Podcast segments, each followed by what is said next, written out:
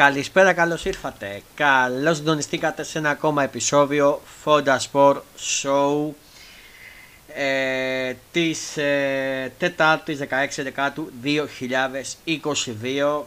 Είναι το τελευταίο επεισόδιο του πρώτου γύρου του πρωταθλήματος γιατί έχουμε διακοπή του πρωταθλήματος λόγω του Μουντιάλ. Στο μικρόφωνο είναι ο coach Fondas και σήμερα κανονικά θα έπρεπε να έχω στην παρέα με τον Κώστα Γκέιτ αλλά δεν τα κατάφερε λόγω των τεχνικών, των τεχνικών ε, βλαβών που είχε. Ε, και ζητάει συγγνώμη που δεν μπορούσε να είναι και στα δύο ντέρμπι αλλά θα επανοφώσει ότι σήμερα μου είπε ότι θα, από σήμερα τα απόγευμα και μετά θα έχει και ίντερνετ και απ' όλα οπότε θα τον έχουμε και αυτόν σε κάποια άλλα. Θα έχουμε παρέα τον Dimi Green που έχετε λατρέψει από τα μηνύματα και μόνο που μου στέλνετε. Dimi Green καλησπέρα. Καλησπέρα και σε ευχαριστώ που είσαι στην παρέα μου. Να ξέρεις ότι ο κόσμος έχει λατρέψει τα μηνύματα που παίρνω. Ωραία, ωραία. Ε, σε ευχαριστώ που είσαι ακόμα για μια φορά εδώ για να καλύψεις και τον Κώστα του Γκέιτ που είσαι παρέα μας. Ε, θα συζητήσουμε, θα κάνουμε τον απολογισμό της Super League. Θα πούμε την τελευταία αγωνιστική που ολοκληρώθηκε τη βαθμολογία. Θα κάνουμε τον απολογισμό των ομάδων. Θα πούμε ε, επίσης για, για τα διευνή της βαθμολογίας, πώς ολοκληρώθηκαν τα διευνή πρωταθλήματα. Ε, επίσης θα πούμε για ε, μπάσκετ και σχετικά, αλλά θα πούμε όμως και μουντιάλ. Έχουμε και ένα μουντιάλ στο τέλος. Θα πούμε και για το μουντιάλ, θα πούμε τις αποστολές και αυτά. Και θα σου ζητήσω να κάνεις προβλέψεις. Θα κάνουμε προβλέψεις την Green από κάθε όμιλο. Ποιος πιστεύεις ότι θα περάσει. Ωραία, ωραία. Αλλά πάμε να ξεκινήσουμε με τα. Θα ξεκινήσουμε λίγο ανάποδα γιατί είχαμε μια είδηση που βγήκε την τελευταία στιγμή πριν από λίγο για τον Μπάοκ. Ε, θα τη διαβάζω στο sportfm.gr. Επιστρέφει στον Μπάοκ, λέει ο Άγγελος Αναστασιάδης, αναλαμβάνει β' αντιπρόεδρος. Ανακατατάξει στη διοίκηση του ΠΑΟΚ, αποχώρηση του Γιώργου Σαββίδη και τριών ακόμη ε, και τριών ακόμη. Επιστροφή λέει Άγγελος Αναστασιάδη ως β' αντιπρόεδρος και υπεύθυνος για το project του νέου αθλητικού κέντρου. Ε, στον ΠΑΟΚ επιστρέφει ο Άγγελος Αναστασιάβης αυτή τη φορά ωστόσο όχι ως προπονητής. Ε, στο δικαίωμα του Βορρά είχαμε σημαντική αναβια... αναδιάρθρωση σε διοικητικό επίπεδο με τον, με τον 69χρονο να αναλαμβάνει χρέη Β' Αντιπροέδρου ενώ θα είναι και υπεύθυνος για το project του νέου αθλητικού κέντρου. Προέκυψαν ωστόσο και άλλες αλλαγές, συγκεκριμένα αποχώρησαν οι Γιώργης Σαββίδη, Άλτουν Ντάβιν Τζαν, Τρίφο Τρίφων Κούκιος και Ευάγγελος Χρυσοχώος που διατηρεί πλήρως τα καθήκοντά του ως εμπορικός διευθυντής. Και εισέρχονται εκτός του Άγγελου Αναστασιάδη η Περικλής Παπαδόπουλος, υπεύθυνος ιατρικών θεμάτων, Βασίλης Χατζιαποστόλου, συντονιστής δικτύου συνεργατών και Δημήτρης Μουτσάκης, project manager της Νέας Τούμπας. Κάτι που σημαίνει πως το νέο ΒΕΤΑΣΥ το οποίο θα επικυρωθεί ε, στην τακτική συνέλευση του Δεκεμβρίου διαμορφώνεται ως εξής. Η πρόεδρο Ιβάν Σαββίδης, αντιπρόεδρος και διευθύνων σύμβουλος Χρυσότομο Γκαγκάτσης, Β. αντιπρόεδρος Άγγελος Αναστασιάδης. Μέλη Μαρία Κονχαρόβα, Δημοκράτης Παπαδόπουλος, Κυριάκος Κυριάκος, Βασίλειος Χατζιαποστόλου, Περικλής Παπαδόπουλος και Δημήτριος Μουτσάκης. Αξίζει να σημειωθεί ότι πρόσφατα ο Άγγελος Αναστασιάδης είχε δώσει και μια συγκινητική συνέντευξη σε ραδιοφωνικό σταθμό ε, ξεκαθάρισε λοιπόν πω το κεφάλαιο προπονητική έχει τελειώσει για τον ίδιο με την κατάσταση ειδικά που υπάρχει στο ελληνικό ποδόσφαιρο και τόνισε πως αυτή τη στιγμή θα βούλευε μόνο στον Μπάουκ από οποιαδήποτε πόστο και αυτό θα, το βοηθούσε, θα, θα βοηθούσε την ομάδα. Η χαρακτηριστική του ατάκα ήταν στον Μπάουκ και ας καθαρίσω και τουαλέτε. Έτσι είχε πει. Ε, Πώς το βλέπεις αυτό, σαν να κατατάξει τον Μπάουκ, ε, Δημικρίν. Εντάξει, η αλήθεια είναι ότι διοικητικά δεν ξέρω και πολλά πράγματα. Ε, όσον αφορά το του ΠΑΟΚ. Mm. Θεωρώ ότι για να έγινε αυτή η ανακατατάξη υπήρχε κάποιος λόγος. Ναι. Δεν ξέρω παραπέρα να σχολιάσω κάτι. Ναι. Εντύπωση μου κάνει βέβαια ότι φεύγει ο, ο Γιώργος, ο mm. Σαββίδης. Mm-hmm. Ε, οι προσωπικοί λόγοι που επικαλέστηκε δεν τους γνωρίζουμε προφανώς. Ε, ναι. ε, δεν ξέρω, θα δούμε. Πάντως τον Άγγελο Αναστασιάδη τον ξέρουμε, τον γνωρίζεις και σαν προπονητή. Ήταν και ναι, τον γνωρίζει σαν προπονητής. Στον ε, οπότε θεωρώ ότι θα βοηθήσει με την εμπειρία του τουλάχιστον όσον αφορά τους παικτες mm-hmm. Αυτά, δούμε τώρα. Ελπίζω να ό,τι ανακατάξεις γίνεται να είναι για καλό. Γιατί πάνω απ' όλα είμαστε φίλοι και θέλουμε να βλέπουμε και δυνατές ομάδες. Εννοείται, εννοείται, εννοείται. Ε, Πάντως από ό,τι βλέπω ότι στη διακοπή θα υπάρχουν πολλές ανακατατάξεις, πολλές μεταγραφές. Θα έχουμε πολλά νέα. Οπότε εδώ θα, θα τα βλέπουμε. Ε, Επίσης να πω ότι ο Transformer, ο αφογράφος του Fonda Sport, μας έγραψε ένα άφρο, έκανε τον απολογισμό για τον BAOK.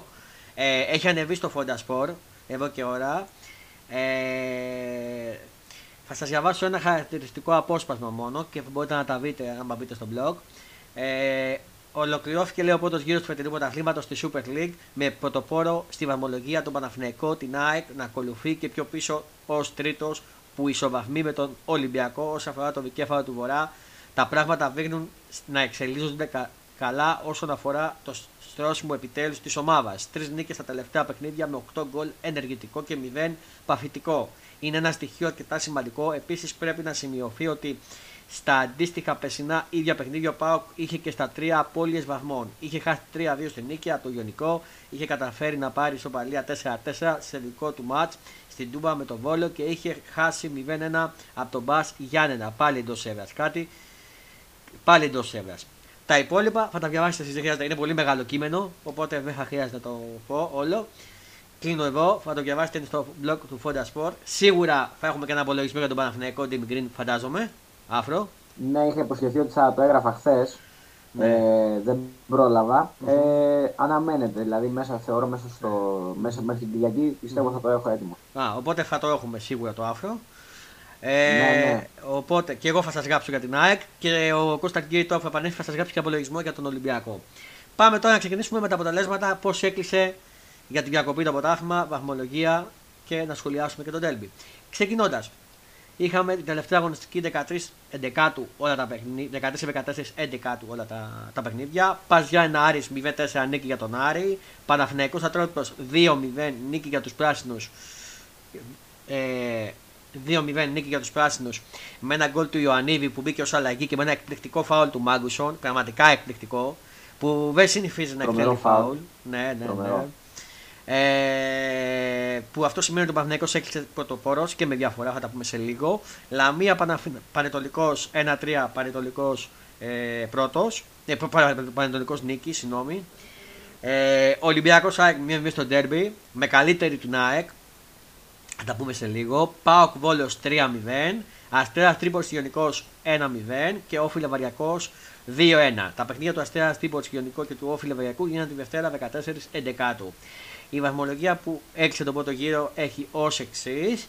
Παναθηναϊκός πρώτος 37, δεύτερη ΑΕΚ 29, είναι στους 8 η διαφορά από τον, ή, από τον Παναθηναϊκό η ΑΕΚ, συν 8 λοιπόν για τον Παναθηναϊκό. Ε, ακολουθεί τρίτη θέση ΠΑΟΚ Ολυμπιακός με 25, αλλά ε, ο ΠΑΟΚ έχει την νίκη μέσα στο Καρασκάκι, νομίζω έχει κερδίσει, έχει κερδίσει, καλά λέω.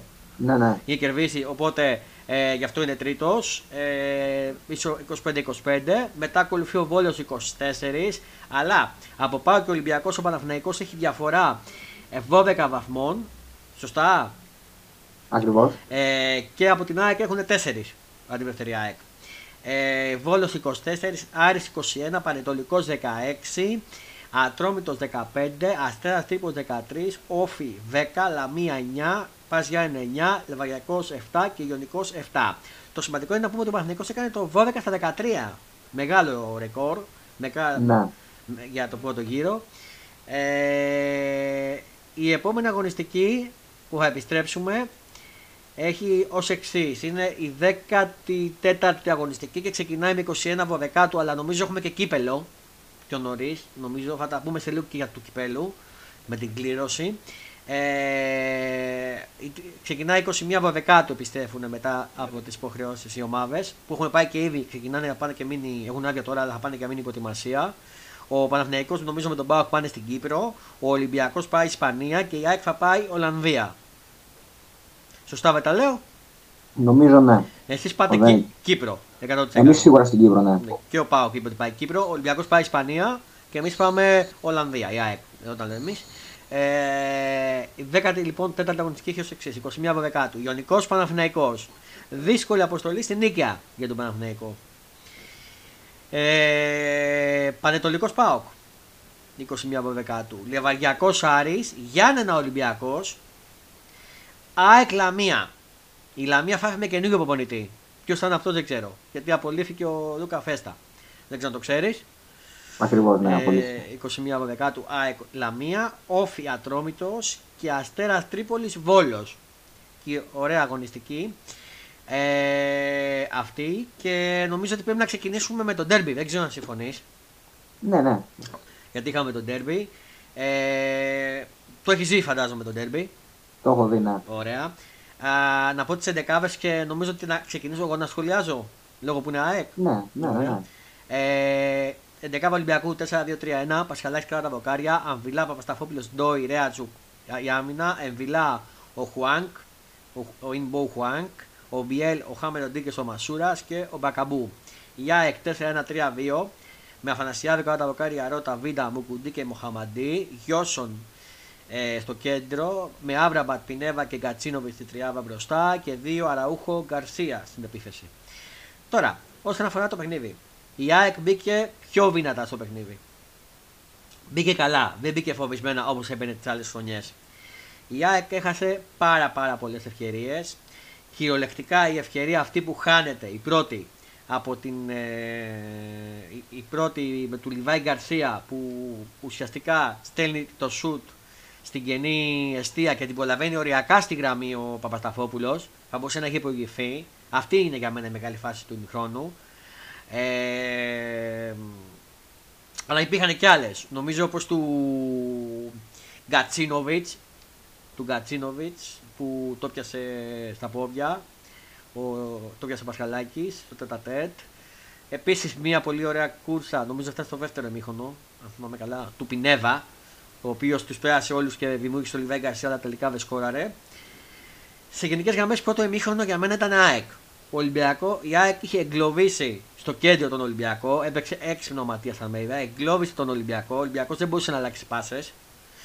Ε, έκοβε, έκοβε πολύ γρήγορα. Ήταν πολύ πώς θα το πω, πιεστική η επίθεση, η αμυνά της στην επίθεση. ΣΑΕΚ. Τον είχε, τον είχε πνίξει τον Ολυμπιακό. Έχασε ευκαιρίες. Ε, ήταν καλύτερη στο πρώτο εμίχονο. Τώρα, στο δεύτερο εμίχονο η αλήθεια είναι ότι ο Ολυμπιακός μπήκε καλύτερα στις αρχές του δεύτερου εμίχονου. Ε, Χάνοντας κλασικές ευκαιρίες. Πρώτα με το Μασούρα. Μετά ε, η διπλή ευκαιρία του Παπασταφόπουλου νομίζω ήταν δύο φορές που την έχασε και του Εμβιλά μαζί. Παπασταφόπουλο Εμβιλά ήταν στη φάση που απέξω ο Αθανασιάδης. Ε, η διπλή και ήρθε και το γκολ το οποίο γκολ εγώ στην αρχή δεν είχα παρατηρήσει ότι ήταν offside. Λέω μπήκε το γκολ. Ε, μπιπ, ναι, πήγα να πω ναι. Ε, τελάθηκα. Αλλά μετά είδα τη φάση ότι έδειξε το VAR που έδειξε Κοσμοτέ TV ήταν στο εκατοστό offside, έτσι, Ντίμι Green. Ναι, πολύ μικρή. Πολύ ήταν οριακά λίγο μπροστά ο Μασούρας. Ναι, που με το μάτι δεν μπορούσες να το διακρίνεις. Λες ότι ήταν κανονικό γκολ με το μάτι. Εντάξει, προφανώς και με το μάτι δεν μπορείς να το διακρίνεις, αλλά γι' αυτό έχουμε το VAR πλέον ναι. για να διορθώνει αυτά τα λάθη. Και παρόλα αυτά για το εκατοστό ήταν ο Σάιτ και καλώς δεν μέτρησε. Από εκεί πέρα η ΑΕΚ πίεσε με τις αλλαγές, την έξυπνη αλλαγή που έκανε ο Αλμέιβα να βγάλει τον Άβραμπατ και να βάλει τώρα να, να βάλει και τον Φανφέρ, να βγάλει Άβραμπατ, να βάλει Φανφέρ και να, να τραβήξει πίσω το Λιβάη Γκαρσία στα δεξιά που ήταν η θέση του ως εξτρέμ, δεξί εξτρέμ και να βάλει μπροστά τον Φανφέρ, δημιούργησε ρήγματα στον Ολυμπιακό στην, μπροστά, στην άμυνα του. Ε, βγήκε αυτό, έχασε ευκαιρία σιγά με τον Φανφέρ, μια ωραία ευκαιρία και με τον Μουκουντή που πήγε το κόντες στα πόδια.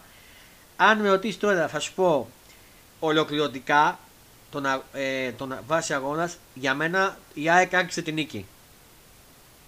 Ε, ολοκληρωτικά η ΑΕΚ ήταν καλύτερη.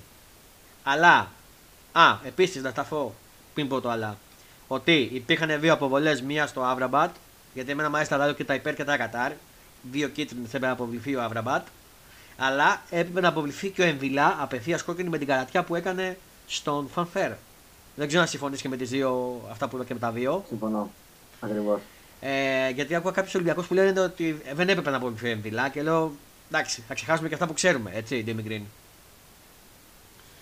Ε... ακριβώς. Ε, θεωρώ ότι δύο κόκκινες χαρίστηκαν, μία εκατέρωθεν. Μπράβο. Ε, από εκεί πέρα η διαιτησία ήταν καλή όμως. Ναι, ήταν καλή, ήταν καλή, δεν δημιούργησε κάποιο πρόβλημα η διαιτησία. Ε, αλλά τώρα να κλείνοντας να πω ότι συνολικά η ΑΕΚ ήταν καλύτερη και άξιζε την νίκη, αλλά στο πρώτο εμίχρονο ήταν ΑΕΚ και το δεύτερο ήταν Ολυμπιακός. κάποιες, πρέπει η ΑΕΚ κάποια στιγμή κάποιες φάσεις να μάθει να τις τελειώνουν. Να μπαίνουν τα γκολ. Αυτό το βιώσαμε και στην Τρίπολη. Να δούμε τι μπορεί να γίνει. Τώρα, όσον αφορά την ΑΕΚ, να πω ότι έχετε διακόπτει ο βανισμός του Πάολο Φερνάντες από τον, από τον Βόλο και έρχεται στην ΑΕΚ ώστε θα πάει και αυτός στην προετοιμασία με την Ολλανδία. Ε, τώρα, όσον αφορά μεταγραφές, πιστεύω ότι θα γίνουν. Πιστεύω δύο μεταγραφές θα γίνουν. Γιατί δεν ξέρουμε, η ΑΕΚ σκέφτεται ότι μπορεί να μην κρατήσει τον Πινέβα το καλοκαίρι και σκέφτεται να ενισχυθεί το Γενάρη σε αυτή τη θέση. Με έναν αντίστοιχο, και, αντίστοιχο παίκτη. Ε, Επίσης, εγώ πιστεύω ότι η ΑΕΚ θα χρειαστεί να πάρει και έναν ε, ακόμα σε εισαγωγικά ε, αριστερό εξτρέμ. Ε, και πιστεύω ότι θα επιστρέψει και ο Ελίας μετά από 2-3 μήνες. Οπότε θα βοηθήσει και αυτό. Και επίσης κλείνοντας να πω ότι αν είχαμε τον Ελίας στο Καρεσκάκι, γιατί ο Ελίας είναι διαφορετικός παίκτης, είναι πιο πλάτος σε σχέση με τον Άβραμπατ. Ο Άβραμπατ είναι πιο βαρύς. Ε, ότι αν είχε τον Ελίας θα μιλάγαμε για διαφορετικά η ΑΕΚ. Αυτό θέλω να πω. Κλείνοντας, θα δώσω το λόγο σε σένα, Ντέμι Γκριν. Ωραία, λοιπόν. Ε, εγώ είδα το μάτς, το είδα από το 15 περίπου και μετά. Έχασα το πρώτο τέταρτο mm-hmm. γιατί ήμουν στο γήπεδο, στο γήπεδο και μέχρι να γυρίσω στο σπίτι έχασα ένα τεταρτάκι. Mm-hmm. Ε, η ΑΕΚ ήταν καλύτερη στο πρώτο ημίχρονο κατά κράτος. Νομίζω είναι από τα καλύτερα ημίχρονα που έχει κάνει η ΑΕΚ ποτέ στο Καραϊσκάκι. Συμφωνώ. 100%. Ε, έπρεπε να έχει σκοράρει απλά η, ας το πούμε, όχι η ανικανότητα, ας πούμε η αστοχία του Λιβάη Γκαρσία της τύχησε σε πολλές φάσεις ε, είχε κερδίσει κατά κράτος το χώρο του κέντρου με την Έδα Κατσίνοβιτ. Ε, και ε, έδειχνε ότι θα έπαιρνε το παιχνίδι σχετικά και με δυσκολία βέβαια, αλλά θα φαίνονταν θα πάρει τους τρεις βαθμούς εν τέλει. Ναι. Το δεύτερο μπήκε τελείως διαφορετικά. σω ε, η διακοπή του μηχρόνου να την αποσυντώνησε κιόλας γιατί είχε βρει το momentum εκείνη τη στιγμή και κόπηκε ο ρυθμός του αγώνα κατά κάποιο τρόπο. Mm-hmm. Και μπήκε ο Ολυμπιακός πιο δυνατά με τη βοήθεια και την όθηση του κόσμου. Mm-hmm ε, προσπάθησε να, να τη δημιουργήσει και αυτός ε, από την πλευρά του φάσης. Το έκανε, έφτασε και στην επίτευξη του γκολ που σωστό, σωστά ακυρώθηκε. Από ένα παίχτη τον οποίο εγώ είχα πει ότι ο Χάμες Ροντέγκε θα είναι ο μοναδικός που θα παίξει από τι μεταγραφές του Ολυμπιακού την μπάλα που ξέρει γιατί έχει κίνητρο να επιστρέψει στο υψηλότερο επίπεδο. Mm-hmm. Και φαίνεται και με τις εμφανίσεις που κάνει σε κάθε μάτι του Ολυμπιακού, είτε είναι με το Λεβαδιακό, είτε με τον Ολυμπιακό, είτε με τον Παναθηναϊκό. Δεν ξεχωρίζει παιχνίδια. Είναι ένα παιδί που τα δίνει όλα. Mm-hmm. Ε, από εκεί και πέρα η, η ολιγόπαλη διακοπή λόγω των καπνογόνων δεν ευνόησε τον Ολυμπιακό. Όντως. Γιατί πάνω που είχε αρχίσει να κερδίζει, πάνω που είχε αρχίσει να κερδίζει το momentum, αυτό χάθηκε mm-hmm. ε, μέσα σε μια στιγμή λόγω απερισκεψία κάποιων οπαδών. Συχνό φαινόμενο στο Καρεσκάλι τα τελευταία χρόνια. Ε, από εκεί και πέρα ισορρόπησε το παιχνίδι πάλι η ΑΕΚ, προσπάθησε αυτή την πλευρά να σκοράρει. Έχασε μια μεγάλη φάση με μια κεφαλιά του Μουκουντή αποστημένη μπάλα corner. Ο Πασχαλάκης δείχνει εντωμεταξύ, ήθελα να το πω αυτό, ότι είναι από τους πιο σταθερούς και μου κάνει τεράστια εντύπωση στη Ναι, όντως. Δεν περίμενα ότι θα κάνει τέτοια σεζόν στον Ολυμπιακό μετά και από όσα είχαν ακουστεί για αυτον mm-hmm. Αλλά φαίνεται να κλείνει τα αυτιά του σε εισαγωγικά mm-hmm. ε, και δεν ακούει τον οποιοδήποτε σχολιασμό και κριτική που δέχεται είτε από τους δικούς του οπαδούς είτε από τους ε, οπαδούς του ΠΑΟΚ. Ναι. Ε, από εκεί και πέρα θεωρώ ότι το μάτς δεν έπρεπε προφανώς να λήξει 0-0 με βάση τις ευκαιρίες που υπήρχαν. Έπρεπε τουλάχιστον να υπάρξει ένα γκολ. Mm-hmm. Τώρα αυτό αν θα είχε πετύχει η ΑΕΚ ή ο Ολυμπιακός δεν το γνωρίζουμε γιατί ξέρουμε ότι το ποδόσφαιρο είναι και θέμα τύχης όπως και θέμα ευστοχίας. Ακριβώς. Ε, από εκεί και πέρα ήταν από τα πιο καλά ντέρμπι που χωρίς αριθμό mm-hmm. τα τελευταία χρόνια παρόλο που έριξε 0-0. Mm-hmm. Ε, και οι δύο ομάδε μπήκαν με το μαχαίρι στα δόντια. Ε, αλλά Εν τέλει, ο ευνοημένος αγωνιστής για άλλη μια φορά, ευτυχώς για μας, είναι ο Παναθηναϊκός η ομάδα μου. ευτυχώς, ευτυχώς. Γελάω. Ναι. Ε... Ε, από εκεί και πέρα θεωρώ ότι ο δεύτερος γύρος τίποτα δεν έχει τελειώσει προφανώς. Mm-hmm. Ε, η ΑΕΚ έχει και αυτή κάποια προβληματάκια τραυματισμών mm-hmm. τα οποία πρέπει να ξεπεράσει και για μένα ίσως και να χρειαστεί να ενισχυθεί. Mm-hmm. Και σοβαρών παιχτών, έτσι. Όχι τη Ναι, και το, το άσχημο είναι ότι θεωρητικά ένας παίκτης βαρόμετρο όπω ο Ελίασον. Μπράβο ε, έχασε αρκετό, θα χάσει αρκετό χρόνο. Mm-hmm. Και θα, δεν ξέρουμε και πώς θα επιστρέψει κιόλας. Είναι και αυτό ένα ένας παράγοντας. Τρει-τέσσερι μήνες είναι λέει θεωρητικά τώρα. Να ναι, και, και, τώρα είδα ότι και ο Άμραμπατ θα μείνει περίπου ένα μήνα έξω λόγω καθαρισμού στο Μινίσκο. Ακριβώς. Ε, ναι, έκανε καθαρισμό. Επιτυχημένη χείριση εχθές. Του ναι. καθαρίσαν το Μινίσκο. Θα μείνει ένα μήνα εκτός. Θα μείνει περίπου ένα μήνα εκτός. Πέφτει το Μουντιάλ, οπότε δεν θα λείψει και πάρα πολύ ο Άμραμπατ. σω να χάσει τα πρώτα δύο παιχνίδια μετά τη διακοπή. Ακριβώς. Και μια που πέσει Άμραμπατ, από ότι έπαιζε παρόλο που το είχε από τους προηγούμενους αγώνες, έπαιζε με αυτό το πρόβλημα και πόναγε, αλλά έσπιξε τα βόντια και παρόλα αυτά κατάφερε και έπαιξε. Ε, λόγω της έλλειψης και του Ελίασον, γιατί, λόγω του αματισμού, γιατί είχε, κανονικά είχε συμφωνηθεί να παίζει 60 λεπτά και ο, με τον προπονητή ο Άβραμπατ. Το άκουσα που το λέει κάποιος δημοσιογράφος της ε, ΑΕΚ. Το οπότε το λέει δημοσιογράφος της ΑΕΚ. Οπότε παρόλο που ήταν καταματισμένος, έσπιξε τα βόδια και κατάφερε και το έβγαλε μέχρι το 60 λεπτό. Γι' αυτό τον άλλαξε κιόλας. Ε, οπότε ναι, συνέχισε. Απλά ήθελα να το πω αυτό. Ε, δεν έχω να πω κάτι άλλο πάνω στο τέρπι. Θεωρώ ότι οι δύο ομάδες, αν δούμε το αποτέλεσμα, ίσως να άξιζε κάτι παραπάνω η ΑΕΚ βάσει της εικόνας που είχε στο πρώτο ημίχρονο. Mm-hmm. Στο δεύτερο ημίχρονο ο Ολυμπιακός ήταν καλύτερος. Mm-hmm. Από, ένα, από ένα ημίχρονο θεωρώ η κάθε ομάδα. Mm-hmm. Ε, αυτά. Δεν έχω να πω κάτι άλλο. Έχω να πω βέβαια ότι είναι πολύ σημαντικό ότι δεν δημιουργήθηκαν, ε, αυτό το τονίζω σε κάθε τέρμι, ότι δεν δημιουργήθηκαν έκτροπα επεισόδια και οτιδήποτε. Πολύ Όντως. καλή συμπεριφορά των ε, οπαδών του Ολυμπιακού. Και εγώ ήθελα να το πω αυτό και ήταν και καλή φιλοξενία. Αυτό ναι, γενικά θεωρούσα ότι με το δυναμισμένο κλίμα που υπήρχε λόγω του Ντέρμπι στην Πλοφόρο mm. και τις διαμαρτυρίες του Ολυμπιακού κτλ. Ο κόσμος αντιδρούσε, αλλά εν τέλει ήταν mm. Πολύ κλείσει ομαλά το παιχνίδι. Και εγώ το φοβόμαι αυτό, αλλά μπράβο. Καλό αυτό, ευχαριστώ. Ε, αυτά δεν έχω να πω κάτι άλλο για τον Ντέρμπι. Θεωρώ ότι θα πω κάτι τελευταίο ότι φαίνεται η ΑΕΚ να είναι η πιο καλή ομάδα ας πούμε στο μάτι αυτή τη στιγμή. Mm-hmm. Παίζει το πιο θεαματικό ποδόσφαιρο, όχι το πιο ουσιώδε βέβαια. Ναι. Να υπάρχει μια μεγάλη διαφορά. Παίζει πιο ωραία συνδυαστικά για αυτά, αλλά δεν καταφέρει να παίρνει αποτελέσματα σε βραδιές που είναι καλή. Ναι, και επίσης η ΑΕΚ πρέπει να μάθει να επιτέλους να τις τελικές να τις βάζει γκολ. Αυτό ακριβώς. Ε, Επίσης, να πούμε ότι ο Ολυμπιακός έχει και αυτό σταματισμό του Σοκάτη Παπασταφόπουλο τον χάνει για ένα μήνα με φλάση β' ναι. βαθμού, νομίζω. Έτσι δεν είναι, φλάση β' βαθμού έπαθε ναι, ναι, ο Σοκράτης. Ναι. Ένα μήνα θα λείψει, οπότε χάνει και την προετοιμασία τη μήνυ. Θα πρέπει σίγουρα να κινηθεί για άμυνα ο Ολυμπιακός, γιατί δεν, δεν. Από, να πάρει κάποιους παίκτες στην άμυνα. Επίσης, ο Ολυμπιακός κινδυνεύει, ε, έχει κληθεί σε απολογία, κινδυνεύει με τιμωρία. Θα υπάρξει και σε σκαρτάρισμα στον Ολυμπιακό, ήδη βλέπω ότι ναι, ναι. πες, πες, πες, πες, πες, πες. Όχι, πες πρώτα για, το, για την τιμωρία, εντάξει, και, και μετά λέω εγώ. Ναι, ε, λόγω των ε, γαλλικών και αυτά που πετάξαν γαλλικών στην ουσία, πώς το λένε, μωρέ, τα καπνογόνα. καπνογόνα κινδυνεύει, γιατί ήταν υπότροπος δύο, δύο φορές κιόλας, κινδυνεύει με δύο αγωνιστικές ο Ολυμπιακός. Δηλαδή, κινδυνεύει να, δύο αγωνιστικέ, δηλαδή τα παιχνίδια τα εντός του είναι με αστέρα και ατρόμητο, α πούμε καλά. Περίμενα να σου πω. Με αστέρα είναι σίγουρα. Περίμενε. Το ένα παιχνίδι. Ναι, το ένα είναι με αστέρα και το άλλο είναι ε, με, με αρή. Όχι. Δεν, δεν θυμάμαι καθόλου να σου πω την αλήθεια. Όχι, στο κύπελο, με ατρόμητο. Γιατί πιάνει και Α, το ναι, κύπελο. Έχει κύπελο, έχει και κύπελο, ισχύει, έχει και κύπελο, ναι. Οπότε μεταφέρει ε. τη δημότητα στο κύπελο. Μπράβο, μπράβο, μπράβο, μπράβο. Μία εκεί, μία εκεί. Ε, τώρα θα δούμε τις επόμενες μέρες τι θα γίνει. Σίγουρα ο Ολυμπιακός, όπως είπες, ε, πρέπει να ενισχυθεί και αυτός ε, αμυντικά.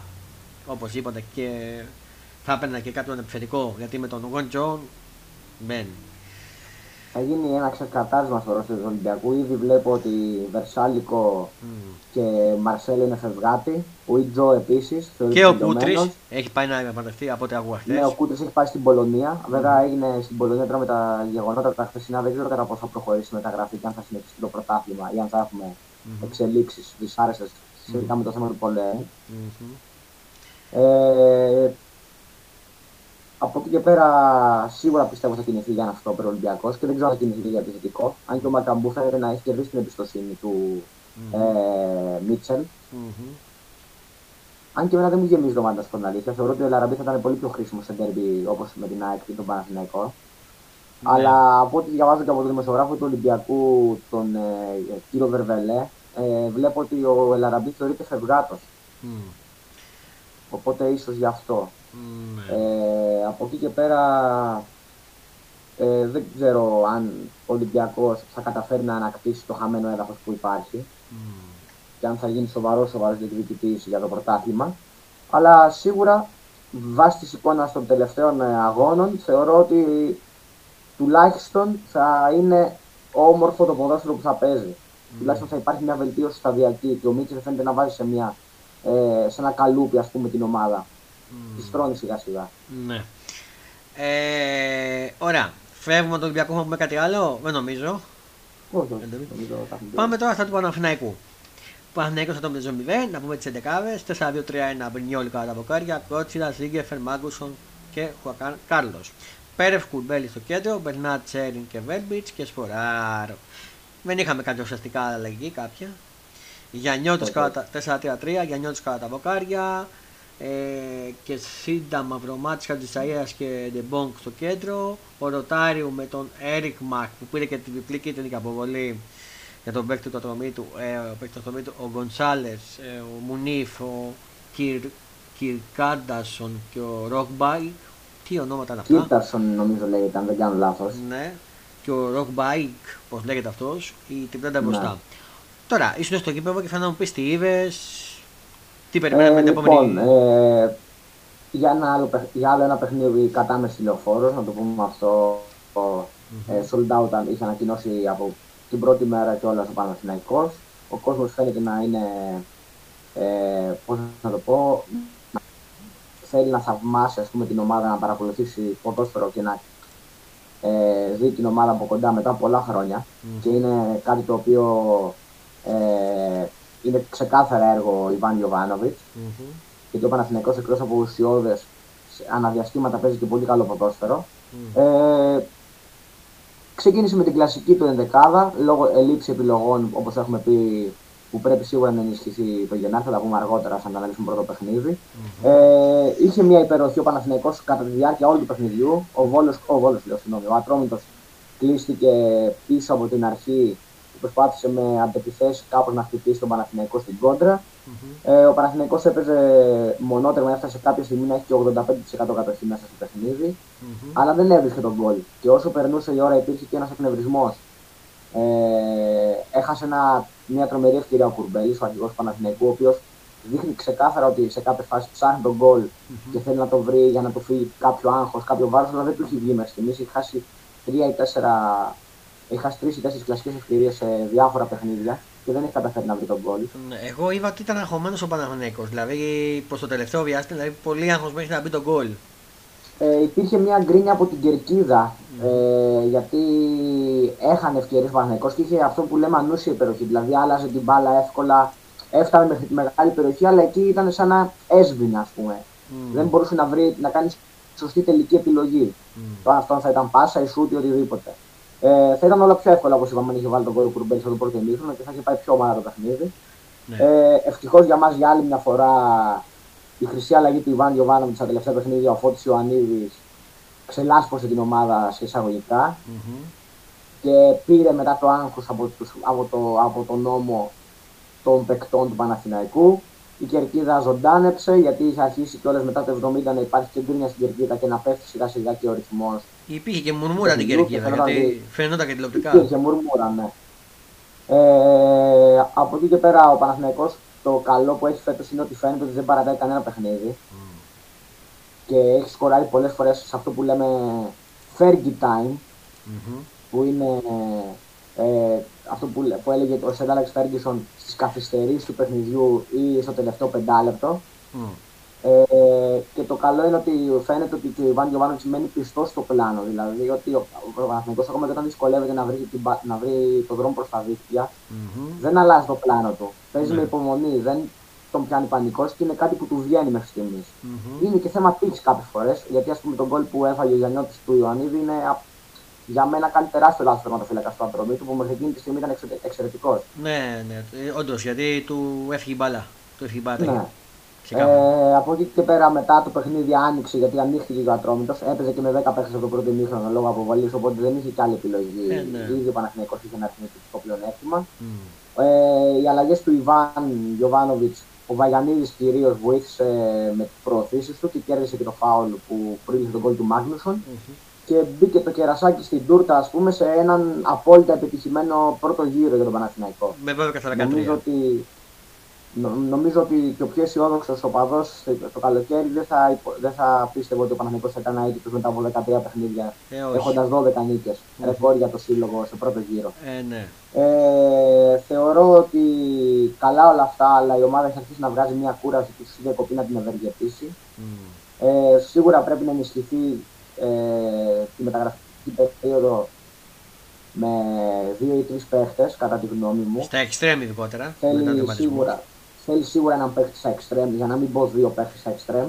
Και θέλει σίγουρα και έναν, ε, παίχτη, έναν δημιουργικό παίχτη στα χαφ. Ναι, όντως, συμφωνώ, συμφωνώ σε αυτό. Ε, από εκεί και πέρα θεωρώ ότι ο Παναθηναϊκός θα παρουσιαστεί καλύτερος με διακοπή, γιατί στα τελευταία δύο παιχνίδια ίσως έκανε κάποια κοιλιά. Βέβαια με τον Ατρόμβιο ήταν εξαιρετικό στην κυκλοφορία της μπάλας και έκανε γύρω στις 25 τελικές. Άλλο που δεν μπορούσε να βρει τον δρόμο προς τα δίκτυα. Εγώ είπα τον Παναθηναϊκό ότι είχε κουραστεί μόνο, οι κουραστήκαν για τα ε, παιχνίδια. Εντάξει, η αλήθεια είναι ότι δεν πήραμε και πολλά από κάποιους παίχτες που υπολογίζαμε περισσότερα. Α πούμε, ο Βέρμπιτς δεν έχει αποδώσει τα αναμενόμενα που ναι. θεωρούσαμε ότι θα ήταν mm-hmm. ένας παίκτης βαρόμετρο, mm-hmm. γιατί βάσει το όνομα τους και της καριέρας του. Mm-hmm. Ε, από εκεί και πέρα είναι καλό το ότι επικρατεί μια, ένα καλό κλίμα στην ομάδα. Οι παίχτε φαίνεται να είναι δεμένοι μεταξύ τους, υπάρχει μια ομοιογένεια. Ναι. Ε, έχω πλήρη εμπιστοσύνη στον προπονητή της ομάδας. Mm-hmm. Εξάλλου, μην ξεχνάμε ότι αυτό που έχει κάνει ο Παναθηναϊκός που κάνει πορεία πρωταθλητισμού δεν ήταν ο στόχος το καλοκαίρι. Mm. Δεν είχε πει κάποιος το καλοκαίρι το Παναθηναϊκός πάει για πρωτάθλημα. Ε, οι περισσότεροι στοχεύανε στην τριάδα και αν mm. γινόταν στις πρώτες δύο θέσεις για να πάρουμε και το εισιτήριο για τα προκριματικά του Champions League. Ναι. Γιατί από φέτος ε, είναι από δύο ομάδες που πάνε τα προκριματικά να πούμε. Ακριβώς, φέτος δύο ομάδες του χρόνου καμία. Mm. Ε, Έτσι όπως πήγαμε φέτος. Αυτό είναι άλλο. ναι. ναι. Ε, από εκεί και πέρα θεωρώ ότι θα ενισχυθεί ο Παναθηναϊκός. Mm. Αν δεν ενισχυθεί θα είναι έγκλημα. Ε, το καλό είναι ότι μετά τη διακοπή γυρνάει ο καλύτερος παίκτης, Παλάσιος. Α, οπότε, αυτό μας ε, Οπότε θα τον έχουμε τον Παλάσιος. Και πιστεύω ότι. Ναι, ο Παλάσιος μετά τη διακοπή θα είναι έτοιμος. Θα είναι έτοιμος και στην προετοιμασία στην Κύπρο. Οπότε mm. είναι καλό το ότι θα έχει βρει ρυθμό ξανά μέσα από τα φιλικά και από τις προπονήσεις. Mm. Οπότε θα είναι έτοιμος στο παιχνίδι του Βόλου, με το Βόλο μάλλον, συγγνώμη, 15 Δεκεμβρίου για το κύπελο. Mm. Ελπίζω ότι θα ε, ανανεωθεί και το συμβόλαιο. Πέρα... Οπα, sorry, σε διακοπτώ. Ελπίζω λέω θα ανανεωθεί και το συμβόλαιο του Αϊτόρ, γιατί ακόμα δεν έχουμε κάποια εξέλιξη από ό,τι βλέπω. Ναι, θεωρώ ότι, όχι, θεωρώ ότι είναι δεδομένο πλέον το Παναθηναϊκός να ανανεώσει τον Αϊτόρ.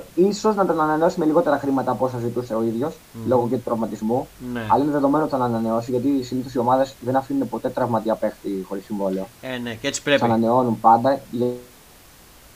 Γιατί είναι πάει και άσχημα στην εικόνα που βγάζει το κλαμπ προς τα έξω. Ακριβώς. Ε, από ό,τι διαβάζω, ο Παναθηναϊκός κινείται και για, κινείται και για τις ανανεώσεις του Κουρμπέλη και του συγγνώμη χωρίς το μυαλό μου, και του Σέγκεφελτ. Mm-hmm. Ε, οπότε θεωρώ ότι θα τους ανανεώσει και τους τρεις παίχτες μαζί, Αϊτόρ Κουρμπέλ και Σέγκεφελτ, που είναι βαρόμετρα για τον Παναθηναϊκό, κάθε με τον δικό του ρόλο. Mm-hmm. Ναι, και θεωρώ ότι έτσι πρέπει γιατί πρέπει να επιβραβευτούν και για την πορεία που κάνει μέχρι στιγμής η ομάδα. Mm-hmm. Δεν έχει τελειώσει τίποτα προφανώς, αλλά δεν νομίζω ότι ο Παναθηναϊκός δεν θα τερματίσει τουλάχιστον δεύτερος. Mm-hmm.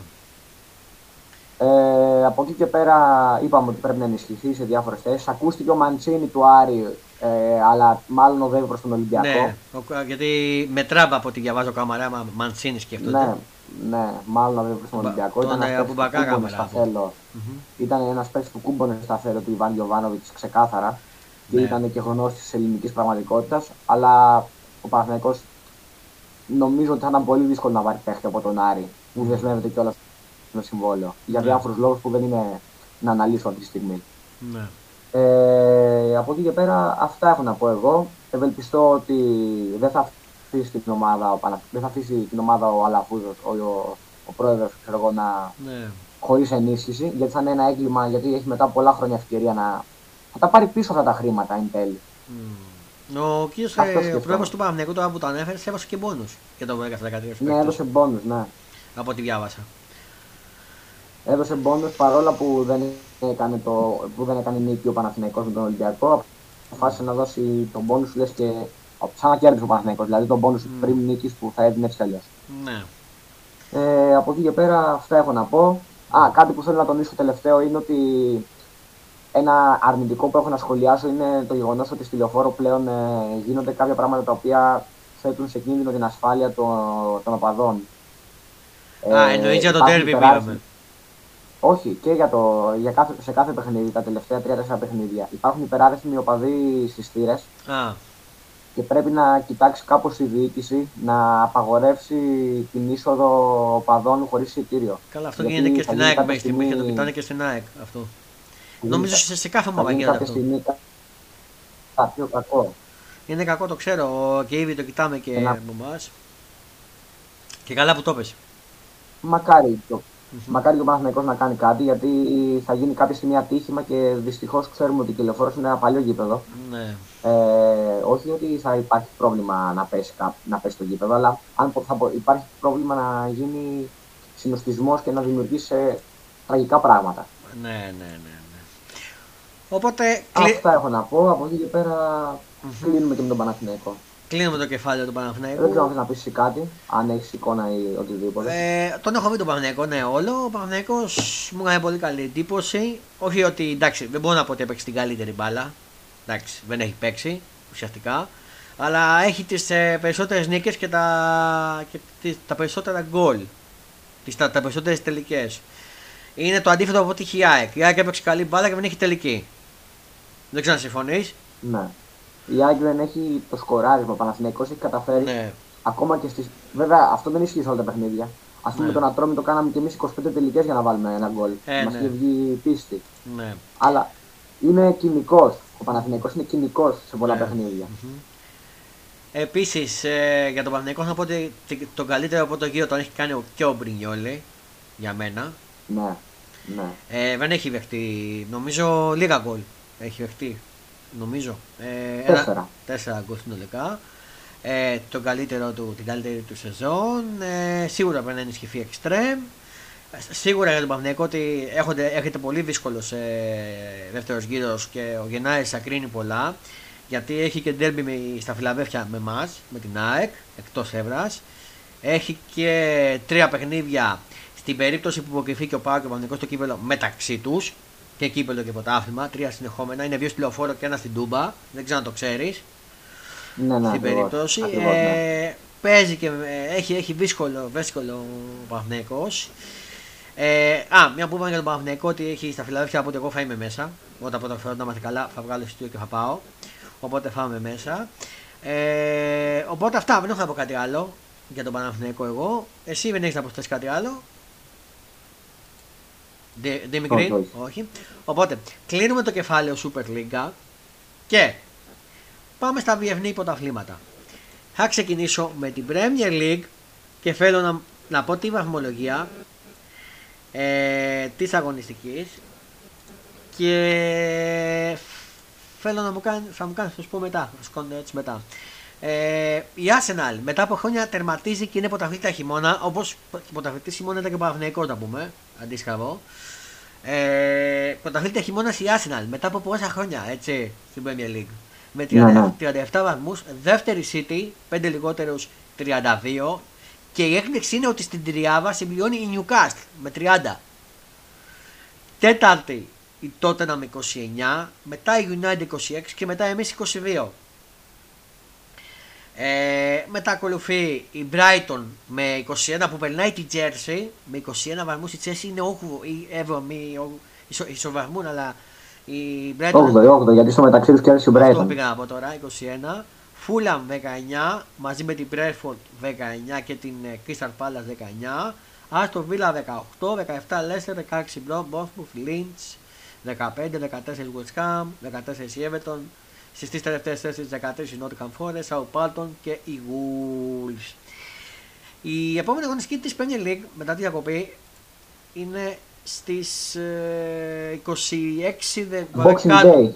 Είναι στην ουσία Boxing Day μετά τα Χριστούγεννα, 26 Δεκάτου. Ναι, ναι, Boxing Day. Ε, και ακολουθούν τα παιχνίδια. Brentford Tottenham, South Palton Brighton, Leicester Newcastle, Crystal Palace Fulham, Everton Wolves, Aston Villa Liverpool, Α, στο Villa μάλιστα δύσκολη αποστολή για την Liverpool. Arsenal West Ham. Ε, Chelsea Bournemouth. United Nottingham Forest. Και Leeds City. Ε, θέλω να σε ρωτήσω πρώτα να μου πεις γνώμη για Liverpool, τον απολογισμό για τη Liverpool μέχρι τον πρώτο γύρο που έχουμε δει. Ε, και αν πιστεύεις ότι η Arsenal θα βγει πρωταθλήτρια. Λοιπόν, θα ξεκινήσω πρώτα με την Arsenal, γιατί ήθελα να πω κάτι πάνω σε αυτό. Εννοείται. Ε, την περασμένη αγωνιστική η Arsenal είδα το μάτς της. Mm. Παίζει πολύ, πολύ καλό ποδόσφαιρο. Παίζει μυαλωμένο ποδόσφαιρο. Θυμίζει πάρα πολύ σύστημα Guardiola. Mm. Και αυτό οφείλεται εν μέρη στο Μικέλ Αρτέτα που έχει μάθει δίπλα στον Πεπ. Ναι. Ε, φαίνεται ότι έχει ενισχυθεί μετά από πολλά χρόνια σε θέσει που πονούσε, mm. ενώ πολλοί παίχτες έχουν κάνει step up που, δεν, που θεωρούσαν τελειωμένοι όπως ο Τσάκα, mm. που κάνει τρομερή σεζόν.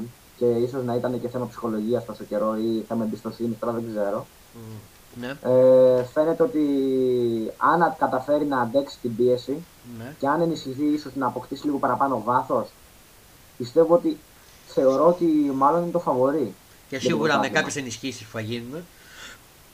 Ναι, προφανώς. Πιστεύω ότι θα ενισχυθεί. Δεν θεωρώ ότι τέτοια κλαμπ mm. αφήνουν ανεκμετάλλευτο το, τη σημερινή μεταγραφική περίοδο. Mm. Και σίγουρα έχουμε και το Μουντιάλ που θα μπορούν να δουν παίχτες που θέλουν να ε, προσεγγίσουν. Mm. Γιατί δεν είναι όπως οι ελληνικές ομάδες που κοιτάμε να πάρουμε ελεύθερους ή κάποιους κοινού. Έχουν τα μεγάλα πορτοφόλια που λέμε, οπότε μπορούν να πάρουν ό,τι θέλουν. Και αν δεν... κάνει καλό, καλό τουρνουά. Και δεν ξέρουμε και πώς θα επιστρέψουν οι νη παίκτες που είναι στις ομάδες τους, έτσι. Μετά το ναι, και αυτό, και αυτό, να το πούμε και αυτό. Mm-hmm. Ε, η City έπαθε ένα σοκ ε, μέσα στο ναι, Etihad το από τον γκολ του Τόνεϊ. Ο οποίος Τόνεϊ, να το πούμε αυτό, είναι βαμμένος Λίβερπουλ. Ο παδός το έχει δηλώσει πολλές φορές. Και ίσως για μένα έπρεπε να γίνει και κίνηση κάποια στιγμή για τον Τόνεϊ. Mm-hmm. Είναι ένας παίχτη που κλασικό φόρ που ίσως στη Λίβερπουλ να ήταν πολύ χρήσιμος. Mm-hmm. Ειδικά σε περίπτωση που φύγει ο Φιρμίνο το καλοκαίρι, mm-hmm. γιατί δεν φαίνεται ότι θα το κάνει πρώτε ανανέωσει ακόμα τουλάχιστον. Και τώρα που πες Φιρμίνιο, συγγνώμη να στη διακόψω, μου κάνει εντύπωση που πήρε το Ρίτζαστον και δεν πήρε το Φιρμίνιο η εθνική Βραζιλίας, έτσι. Ναι, θα το πούμε αυτό μετά μόλις σχολιάσουμε και τη Λίβερπουλ. Ε, πάμε τώρα στη Λίβερπουλ. Okay. Η Λίβερπουλ ξεκίνησε άσχημα τη σεζόν, έκανε γκέλες με μικρομεσαίες ομάδες, mm. ενώ ταυτόχρονα νικούσε στο Champions League μεγάλες ομάδες, όπως και στο πρωτάθλημα νικούσε τις μεγάλες ομάδες με ευκολία. Δεν μπορώ να καταλάβω τι συνέβη. Mm-hmm. Ε, τώρα τελευταία έχει αρχίσει να παίζει την μπάλα τη γνωστή Λίβερπουλ. Της γνωστής Liverpool. Ναι. Ε, τα τελευταία τρία-τέσσερα παιχνίδια δείχνει μια σοβαρότητα, είναι πιο κοινική, σκοράρει πιο εύκολα, έχει ανέβει πάρα πολύ ο Ντάρουιν Νούνιε. Mm.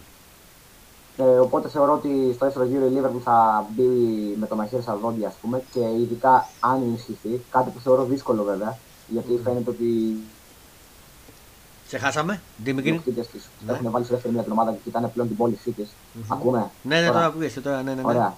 Έλεγα ότι ειδικά αν ενισχυθεί η Liverpool θα μπει με το μαχαίρι στα δόντια στο δεύτερο γύρο. Mm-hmm. Αν και οι ιδιοκτήτες τη έχουν βάλει σε δεύτερη μοίρα την αγορά παικτών και κοιτάνε μάλλον την πώληση της ομάδας mm-hmm. γενικά. Mm-hmm.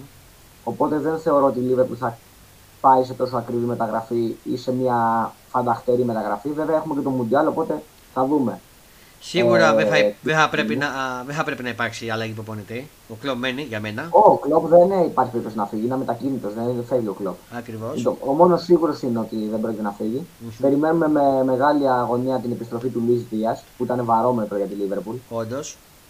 Ε, ο Ζώτα από ό,τι μαθαίνω θα μείνει εκτός μέχρι το Φλεβάρι. Είναι πιο σοβαρός τελικό τραυματισμός από ό,τι υπολογιζόταν. Οπότε δύσκολα θα mm-hmm. βοηθήσει φέτος ουσιαστικά. Mm-hmm. Θα χάσει και τα μάτια με την Ρεάλ από ό,τι είδα.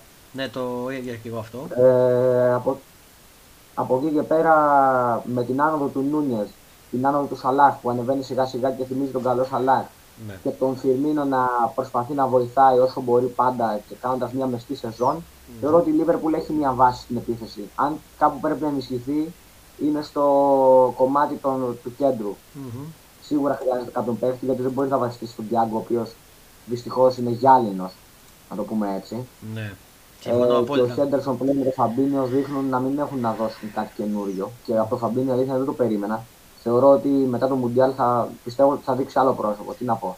Επίσης δεν είπες και για τον Αλεξάνδρου Άλλο, έτσι. Ο οποίος... ε, περιμένουμε σίγουρα τον Κόνατε. Mm-hmm.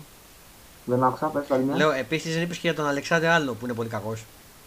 Ναι, εντάξει, προφανώς ο Άρνολτ δεν χρήζει καν σχολιασμό. Δεν μπορώ να καταλάβω το παιδί για ποιο λόγο έχει κάνει μια τέτοια κοιλιά. Mm-hmm. Δεν ξέρω, θεωρώ ότι το Μουντιάλ αυτούς τους παίχτες θα τους ε, εμψυχώσει και ας πούμε mm. θα τους κάνει να παίξουν καλύτερα. Δεν ξέρω, το βλέπω σαν. ή θα τους εμψυχώσει ή, ή θα τους φαντακώσει χειρότερα. Ένα τα δύο θα γίνει.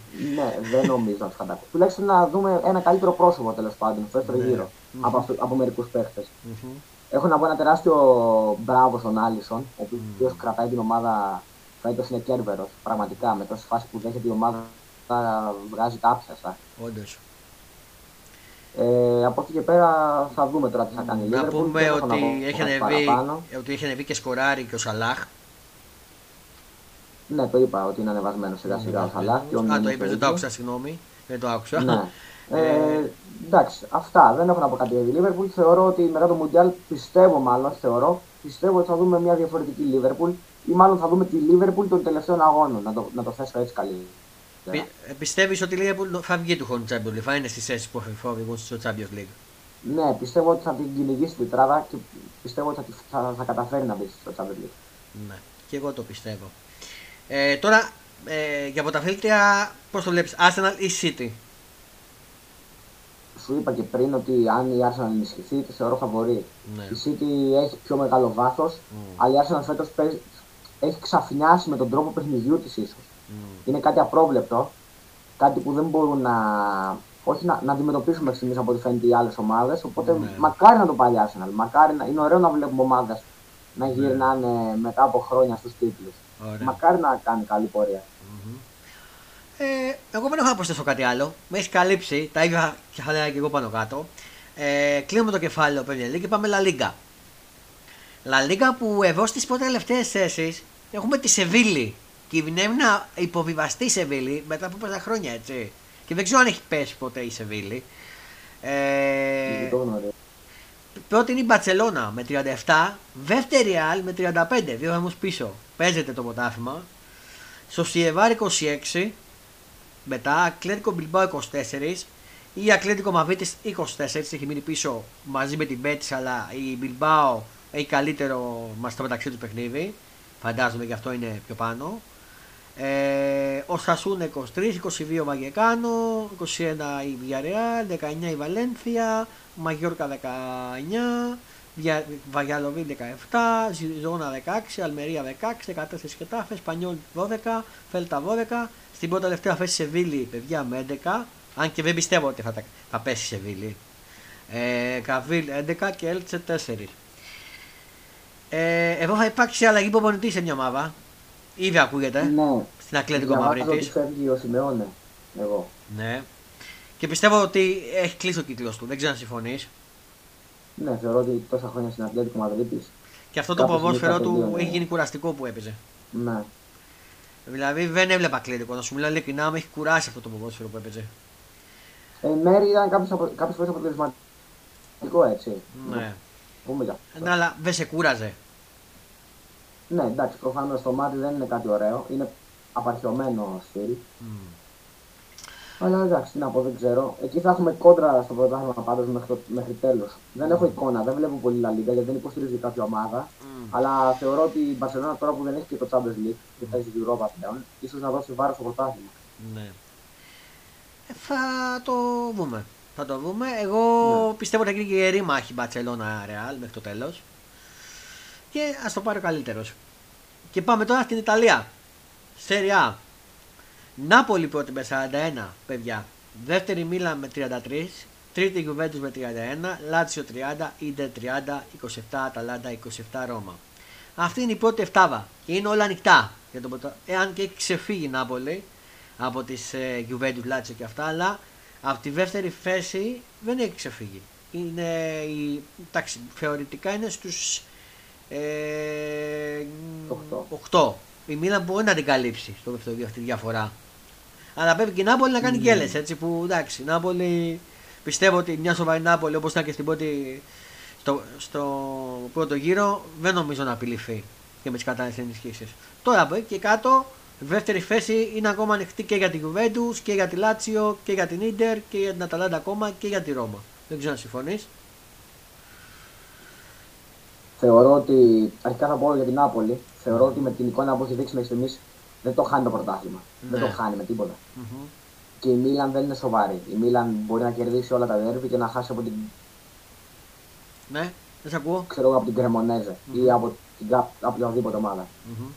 Ε, από εκεί και πέρα θα γίνει μάχη για την τετράδα. Δηλαδή ναι. πιστεύω ότι θα γίνει τρομερός τρομερός ανταγωνισμός θα υπάρχει. Δηλαδή. Σε χάσαμε. Ντίμι Γκριν. Ένα καμπάκ. Πολικό και θα ανέβει στην τρίτη. Ε, η Ίντερ δεν πατάει καλά, αλλά έκανε τρομερή ανατροπή και αυτή μέσα στην έδρα της Αταλάντα και την προσπέρασε στη βαθμολογία. Ε, δεν ξέρω, θα είναι, όλα, είναι, όλα, είναι όλα ανοιχτά για τις θέσεις της Ευρώπης. Για τις θέσεις της Ευρώπης είναι ανοιχτά όλα. Ναι. Όλα ανοιχτά είναι και τα τελευταία χρόνια η Σέρια από πέρσι και μετά έχει ανέβει πολύ επίπεδο και παίζεται μέχρι το τέλος. Έχει μορφή ναι, το ποτάμι. Ίσως αυτό να οφείλεται και όλα στην κοιλιά που έχει κάνει η Juventus, έτσι, η οποία άλλε χρονιέ έπαιρνε το πρωτάθλημα από Δεκέμβρη μήνα. Όντως, όντως, συμφωνώ, συμφωνώ σε αυτό. Ε, Κλείνοντας και το κεφάλαιο Σέρια, πάμε στο κεφάλαιο Bundesliga. Που εκεί έχουμε στην πρώτη θέση την Bagger με 34, δεύτερη Freiburg με 30, τρίτη Λιψία 28, τέταρτη 27 μαζί με την Union, αλλά με καλή στο μεταξύ τους ε, η κερδίσει η Eintracht μετά είναι η Union με 27 και αυτή και μετά η Dortmund με 25. 23 η Βόσμπουκ, 22 η Κλάχμπαχ, 21 η Βέντερ. Στις τελευταίες θέσει λέγουμε στον Γκάβι Μπόχουμ Σάλκε. Έτσι κλείσανε τον πρώτο γύρο στη Γερμανία. Ε, νομίζω ότι μικρή διαφορά με τον Μπάγκερ, αλλά δεν νομίζω η Μπάγκερ θα το ναι, πάρει. Νομίζω είναι ξεκάθαρο, δεν, δεν θα δυσκολευτεί καν σε ώρα η Μπάγκερ. Ναι.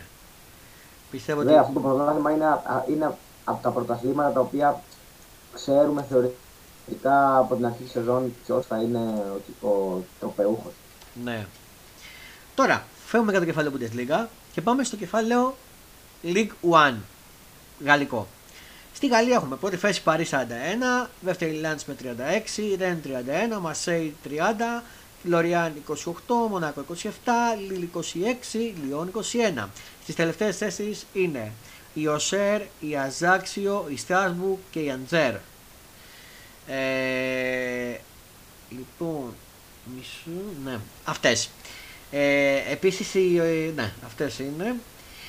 Ε, και από ό,τι βλέπω έχει αλλάξει στη Γαλλία το ποτάθλημα γιατί μου έχει βάλει με κόκκινο ε, τέσσερις ομάδες στον υποβιβασμό. Μήπως πέφτουν τέσσερις. Μισό λεπτό να σου πω αμέσως. Γιατί βλέπω ότι έχει και την Οσέρ και την Αζάξιο και τη Στράσμπουργκ και την Αζέρ. Τέσσερις με κόκκινο. Λοιπόν, πέφτουν τέσσερις, ναι. Έχει αλλάξει γιατί παλιά ήταν τρεις. Πέφτουν τέσσερις, ίσως ε, γιατί πόσοι ανεβαίνουν πλέον από τη Β. Να το κοιτάξω και αυτό ένα λεπτό. Κοίταξε το γιατί και εγώ δεν το έχω μπροστά μου. Έχουμε αλλαγήσει στο γαλλικό, έτσι είναι το χειρότερο, το, το γαλλικό πρωτάθλημα είναι το χειρότερο πρωτάθλημα σε άποψη στοιχήματος πάντως. συμφωνώ, συμφωνώ. Όχι, στο, στη δεύτερη εθνική ανεβαίνουν δύο πάλι. Και πέφτουν τέσσερις. Πέφτουν τέσσερις, ανεβαίνουν δύο. Μου κάνει μεγάλη εντύπωση αυτό. Και εμένα. Και εμένα. Μεγάλη εντύπωση. Πρώτη φορά γίνεται αυτό, δεν ξέρω τι θα γίνει.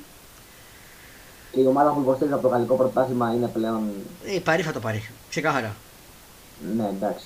Η ομάδα που υποστήριζα από το γαλλικό πρωτάθλημα εγώ είναι πλέον στα τάρταρα. Ναι, ποια, ποια. Η Σαντετιέν. Ε, η Σαντετιέν δυστυχώς. Δυστυχώς. Δυστυχώς η πιο ιστορική ομάδα της ε, Γαλλίας κατα... mm. είναι, είναι τελευ... είμαστε τελευταίοι στη δεύτερη εθνική. Πάει για γάμα ολοταχώ. Όντως. Ε, πάμε στο. να κλείσουμε με το πορτογαλικό. Θα πούμε λίγο για πασχετάκι. Ε, θα πούμε λίγο για μπασκετάκι, εθνική και τα θα λοιπά. Πούμε, θα πούμε, θα πούμε μετά. Απλά να κλείσουμε τα ποδοσφαιρικά, τα διεθνή με το, από το γαλλικό. Αυτό εννοώ. Ε, πρωτάθλημα. Α, πάμε. Τη Λιγκανό. Ε, με την Περφίκα να είναι πρώτη με 37 βαθμούς. Δεύτερη την Πόρτο με 29. Τρίτη η Μπράγα με 28. Η Σπότε Λισαβόνα που για μένα είναι η ομάδα μου στην Πορτογαλία είναι 25. Ε, πέμπτη η Κατζαπιά 23. Είναι η πρώτη πεντάβα και οι τρεις τελευταίες είναι η Ζιλ Βισέντε, η Μαρίτιμο και η Πασός Φερέιρα. Η Σπόντικ που ήταν από τα χαμηλά ανέβηκε. Έχει καλύψει διαφορά, αλλά δεν νομίζω ότι χτυπάει ποτάμι. Γιατί 37-25, όπως καταλαβαίνεις, είναι μεγάλη διαφορά. Νομίζω, νομίζω το πρωτάθλημα το έχει πάρει η Μπεφίκα. Ε, Φέτος πάει για Μπεφίκα. Νομίζω ότι Πόρτο ναι. μπορεί. Αν και άμα γίνει καμιά έκπληξη, τουλάχιστον η Σπόντικ να βγει Champions League. Εκεί στο χέρι του χρόνου. Ε, ξεκάθαρο. Αλλά κλείνοντας το ποδόσφαιρο συνολικά, θέλω λίγο να πούμε και το κύπελο Ελλάδος, το ξεχάσαμε. Και να πάμε στα μπασκετικά. Ε, δώσ' μου ένα λεπτό να πάω στο κύπελο Ελλάδος. Ωραία. Ε, να πούμε ότι είπε ο, ο πρόεδρος της ΕΠΟ ότι αν ο Μάβα Θεσσαλονίκης πάει στο τελικό ότι θα γίνει πάλι στο Παφεσσαλικό. ο τελικός. Ναι. Δεν ξέρω αν το άκουσες. Ε, Επίσης, όπως διαβάζω τώρα στο Sport 24, το κύπελο Ελλάδος, αυτά είναι τα ζευγάρια της φάσης των 16 και ο βρώμος προς τον τελικό. Ε, πραγματοποιήθηκε η κλήρωση του κυπέλου Ελλάδος ε, από το μονοπάτι των 16 μέχρι και τον τελικό της διοργάνωσης. Τα παιχνίδια από αυτή τη φάση της διοργάνωσης θα διεξαχθούν σε επιπλού αγώνες με γηπεδούχο την πρώτη ομάδα που, θα βγει, που βγήκε από την κλειοτήβα. Ε, από κάθε, ε, από κάθε ζευγάρι ενώ δεν ισχύει ο κανονισμός του εκτός έδρα γκολ πλέον. Από φέτος το εκτός έδρα γκολ δεν μετράει, γίνεται όπως το UEFA Champions League. Να ξέρεις και στο κύπελο. Το λέω και σε όλους. Ναι. Ε, τα πρώτα παιχνίδια της φάσης των 16 θα διεξαχθούν το διήμερο 15-16 Δεκεμβρίου και η Ρεβάντ 10 με 12 Ιανουαρίου. Γι' αυτό σου είπα ότι πριν την έναρξη πρωταθλήματο έχουμε και τα κύπελα. Ε, Να πω μια είδηση που διαβάζω τώρα. Ναι. Ε, πού, πού τη διαβάζεις; Είναι βασικά αυτό. Ότι διαβάζω στο Sport FM ότι ο Ολυμπιακός τελειώνει τον Δελαφουέντε. Αυτό ναι, το περιμέναμε. Το περιμέναμε και από χτες ναι, είχε. Ήταν δεδομένο. Υπήρχε μια. Ε, ε, μια ας πούμε ήταν έτοιμη. Ε, Επίσης, όπως είπα για το κύπελο, τα πρώτα παιχνίδια όπως είπα 15-16 Δεκεμβρίου και η δεύτερη 10-12 Ιανουαρίου. Οι προημιτελικοί θα διεξαφούν 17 και 19 Ιανουαρίου και η ρεβάντ 24-26 Ιανουαρίου. Και οι μητελικοί θα διεξαφούν 7 και 9 Φεβρουαρίου. Και ο τελικός ε, και, ως, και ο τελικός από 28 έως 2 Μαρτίου. Η φάση των 16 έχουμε ως εξής: Ολυμπιακός Ατρόμητος, Πασεραϊκός Απόλο Πόντου, Παναθυναϊκό Βόλος, Λαμία Άφεν Καλυφαία, Λεβαδιακός Άρης, Κυφυσιά ΑΕ, Καλαμάτα Πάο, Καπόλο Παραλιμνίου, Άγιος Νικόλαος. Τα ζευγάρια των προμητελικών έχουν ως εξής. Ε, Καλαμάτα Πάο θα παίξει με τον νικητή του ζευγαριού Παναθυναϊκό Βόλος. Ο Ολυμπιακός Ατρόμητος θα παίξει με τον νικητή του Λεβαγιακού Άρη ο νικητής του Απόλλωνα ε, Παραλιμνίου με τον ε, και, ε, Απόλλωνα ε, Παραλιμνίου Άγιο Νικόλαος θα παίξει με τον νικητή Λαμία Καλυφαία. Ο νικητής Κηφισιά ΑΕΚ θα παίξει με τον νικητή του Πασεραϊκού Απόλλω Πόντου. Τώρα, όσον αφορά τα ζευγάρια των ημιτελικών, ο νικητής του αγώνα Κηφισιά και Πασεραϊκός Απόλο Πόντου θα αντιμετωπίσει τον Ολυμπιακό, τον νικητή του Ολυμπιακού Ατρομήτου και του Λεβεριακού Άρη και ο νικητής του Απόλυτο Παραλιμνίου με τον Άγιο Νικόλαο και το Λαμία Άφεσης Καλυφαία θα αντιμετωπίσει τον νικητή του Καλαμάτα Πάο και του Παναμνεκού Βόλου. Αυτά είναι όσον αφορά τα κύπελα. Μπορεί να έχουμε στα προημιτελικά ντέρμπι όπως είπαμε, αλλά και στα ημιτελικά. Εδώ είμαστε να τα βούμε. Κλείνουμε προς το παρόν με τα ποδοσφαιρικά μέχρι να έχουμε για τον Μουντιάλ στο τέλος. Και πάμε τώρα στα βασχετικά μας. Ε, Πάμε να πούμε για την εθνική. Πάμε για την εθνική. Ξε, ξεκινήσουμε την εθνική. Ο λόγος σε σένα. Ε, λοιπόν, εγώ είδα και τα δύο παιχνίδια και με τη Λετωνία και με το Βέλγιο. Mm-hmm. Με τη Λετωνία καλύτερα να μην το σχολιάσουμε γιατί έπαιξε άθλια η εθνική. Λογικό γιατί οι παίχτες που είναι στις ομάδες της Ευρωλίγκας του Παναθηνικού και του Ολυμπιακού κατά κύριο λόγο δεν ε, ενίσχυσαν την ομάδα την εθνική λόγω των ε, αγωνιστικών τη υποχρεώσεων με τους συλλόγους. Mm-hmm. Στο το μάτι με το Βέργιο που ήταν και το μάτι το οποίο παίζονταν ας πούμε η τύχη της εθνικής για το αν θα περάσει το μουντομπάσκετ του καλοκαιριού. Mm-hmm. Ε, παρουσιάστηκε νοθρή, δεν έπαιξε καλό μπάσκετ στο πρώτο ημίχρονο ειδικά και βρέθηκε να χάνει και αρκετούς πόντους. Mm-hmm. Αν θυμάμαι καλά 8. Ε, και εκεί εμφανίστηκε σαν απομηχανής θεός ο εξαιρετικός φέτος ο Γιάννης Λαριτζάκη. Παικτούρα. Ε, έκανε τα πάντα. Πραγματικά ήταν ένα παιδί το οποίο εγώ τον έχω πει άπειρες φορές ότι δεν τον πίστευα και δεν θεωρούσα ότι θα εξελιχθεί έτσι. Ναι. Σ' ακούω, Έλα, σε χάσαμε, τιμή, Δημικρήν. Αλλά είσαι πολύ στο μέσο του παιχνιδιού. Ναι. Τώρα επανέρχεσαι. Μ' ακούς τώρα; Τώρα ναι, επανήφε. Ναι. Ε, έλεγα ότι έχει βελτιωθεί σε πολύ στο μέσο του παιχνιδιού Γιαννούλης με τη δουλειά που έχει ρίξει mm-hmm. και κουβάλισε, πραγματικά κουβάλισε την εθνική ομάδα στο Μουντο Μπάσκετ. Mm-hmm. Έκανε τρομερές άμυνες, έβαλε κρίσιμα σουτ, κρύο αίμα. Μπράβο, πραγματικά μπράβο, δεν έχω να πω κάτι άλλο. Ε, από εκεί πέρα εντάξει το μάτι δεν ήταν και το καλύτερο παιχνίδι πάση που έχει παιχτεί ποτέ. Mm. Χαμηλό θέαμα. Ναι. Αλλά εν τέλει έχουμε πει πολλές φορές ότι το αποτέλεσμα μετράει και το αποτέλεσμα είναι ότι η Ελλάδα θα είναι εκεί σε άλλη μια διοργάνωση διασυλλογική. Ε, σε άλλη μια μεγάλη διοργάνωση. Mm. Ε, από εκεί και πέρα περιμένουμε, έχει ένα μάτς ακόμα τυπικό πλέον με τη Σερβία αν θυμάμαι καλά. Mm-hmm. Αλλά δεν υπάρχει κανένας λόγος πλέον ε, να. Δεν υπάρχει άγχος, δεν υπάρχει βάρος, δεν υπάρχει κάτι. Είναι ένα μάτς το οποίο θα το απολαύσουμε απλά σαν φίλαθλοι και περιμένουμε με υπομονησία το καλοκαίρι για να θαυμάσουμε τους Έλληνες παίκτες μας στα γήπεδα της ε, Ιαπωνίας. Ναι. Στην Ιαπωνία δεν καλά, γίνεται και στην Κίνα, έτσι μία. Η Ινδονησία νομίζω. Νομίζω η Ιαπωνία, δεν νομίζω η Ινδονησία. Για τσεκάρε το γιατί νομίζω η Ινδονησία. Δύσκολα να γίνεις στην Ινδονησία. Μισό. Σεγαρέτο, γιατί εγώ νομίζω είχα ακούσει Ινδονησία. Γίνεται σε τρεις χώρες. Φιλιππίνα, Φιλιππίνες, Ιαπωνία και Ινδονησία. Γι' αυτό υπήρχε και το μπέρδεμα. Αυτό σου λέω. Άρα και εγώ, και εγώ σωστός και εσύ σωστός. Ακριβώς, ακριβώς. Οπότε ναι. Αν και νομίζω ότι mm. βασικά μου κάνει τεράστια εντύπωση το ότι έχουν επιλεγεί τέτοιες χώρες. Φιλιππίνες, Ινδονησία. Ναι έχουν τις εγκαταστάσεις απαραίτητες για να γίνουν αυτά τα. Για να έχουν επιλεχθεί. Τέλος πάντων, γιατί Σίγουρα θα μου πεις την... γιατί θα μου πεις το Κατάρι είχε τις απαραίτητες εγκαταστάσεις. Ε, Τέλος ναι. πάντων. Ε, ξέχασες να πεις κάτι όμως για το Μουντομπάσκετ, για την εθνική. Ότι κάποια στιγμή πρέπει η FIBA με την Euroleague να τα βρούνε. Ναι, ναι, ναι. Και να ναι, υπάρξει κάποια διακοπή ε, των υποχρεώσεων ναι. όπως υπάρχει και στην εθνική των ποδόσφαιρο με το National League. Όπως υπάρχουν. Για να μπορούν να πάνε οι παίκτες ναι και να είναι όλοι οι παίκτες, οι βασικοί, να μπορούν να παίξουν, ρε παιδί μου. Να παίξουν εκεί που πρέπει τα αποκριματικά. Και θέλω να πω ένα μπράβο στα παιδιά που πήγανε, όποιοι πήγανε, γιατί δεν είχαμε οι βασικοί, που πάλεψαν και καταφέρανε και πήραν αυτή την πρόκληση και σε αυτούς που, που, που, δεν θα είναι λογικά στην τελική επιλογή στο μοτομπάσκετ, που κρύφηκαν, πήγανε, δεν είπαν όχι, παίξανε, βόσαν την ψυχή τους.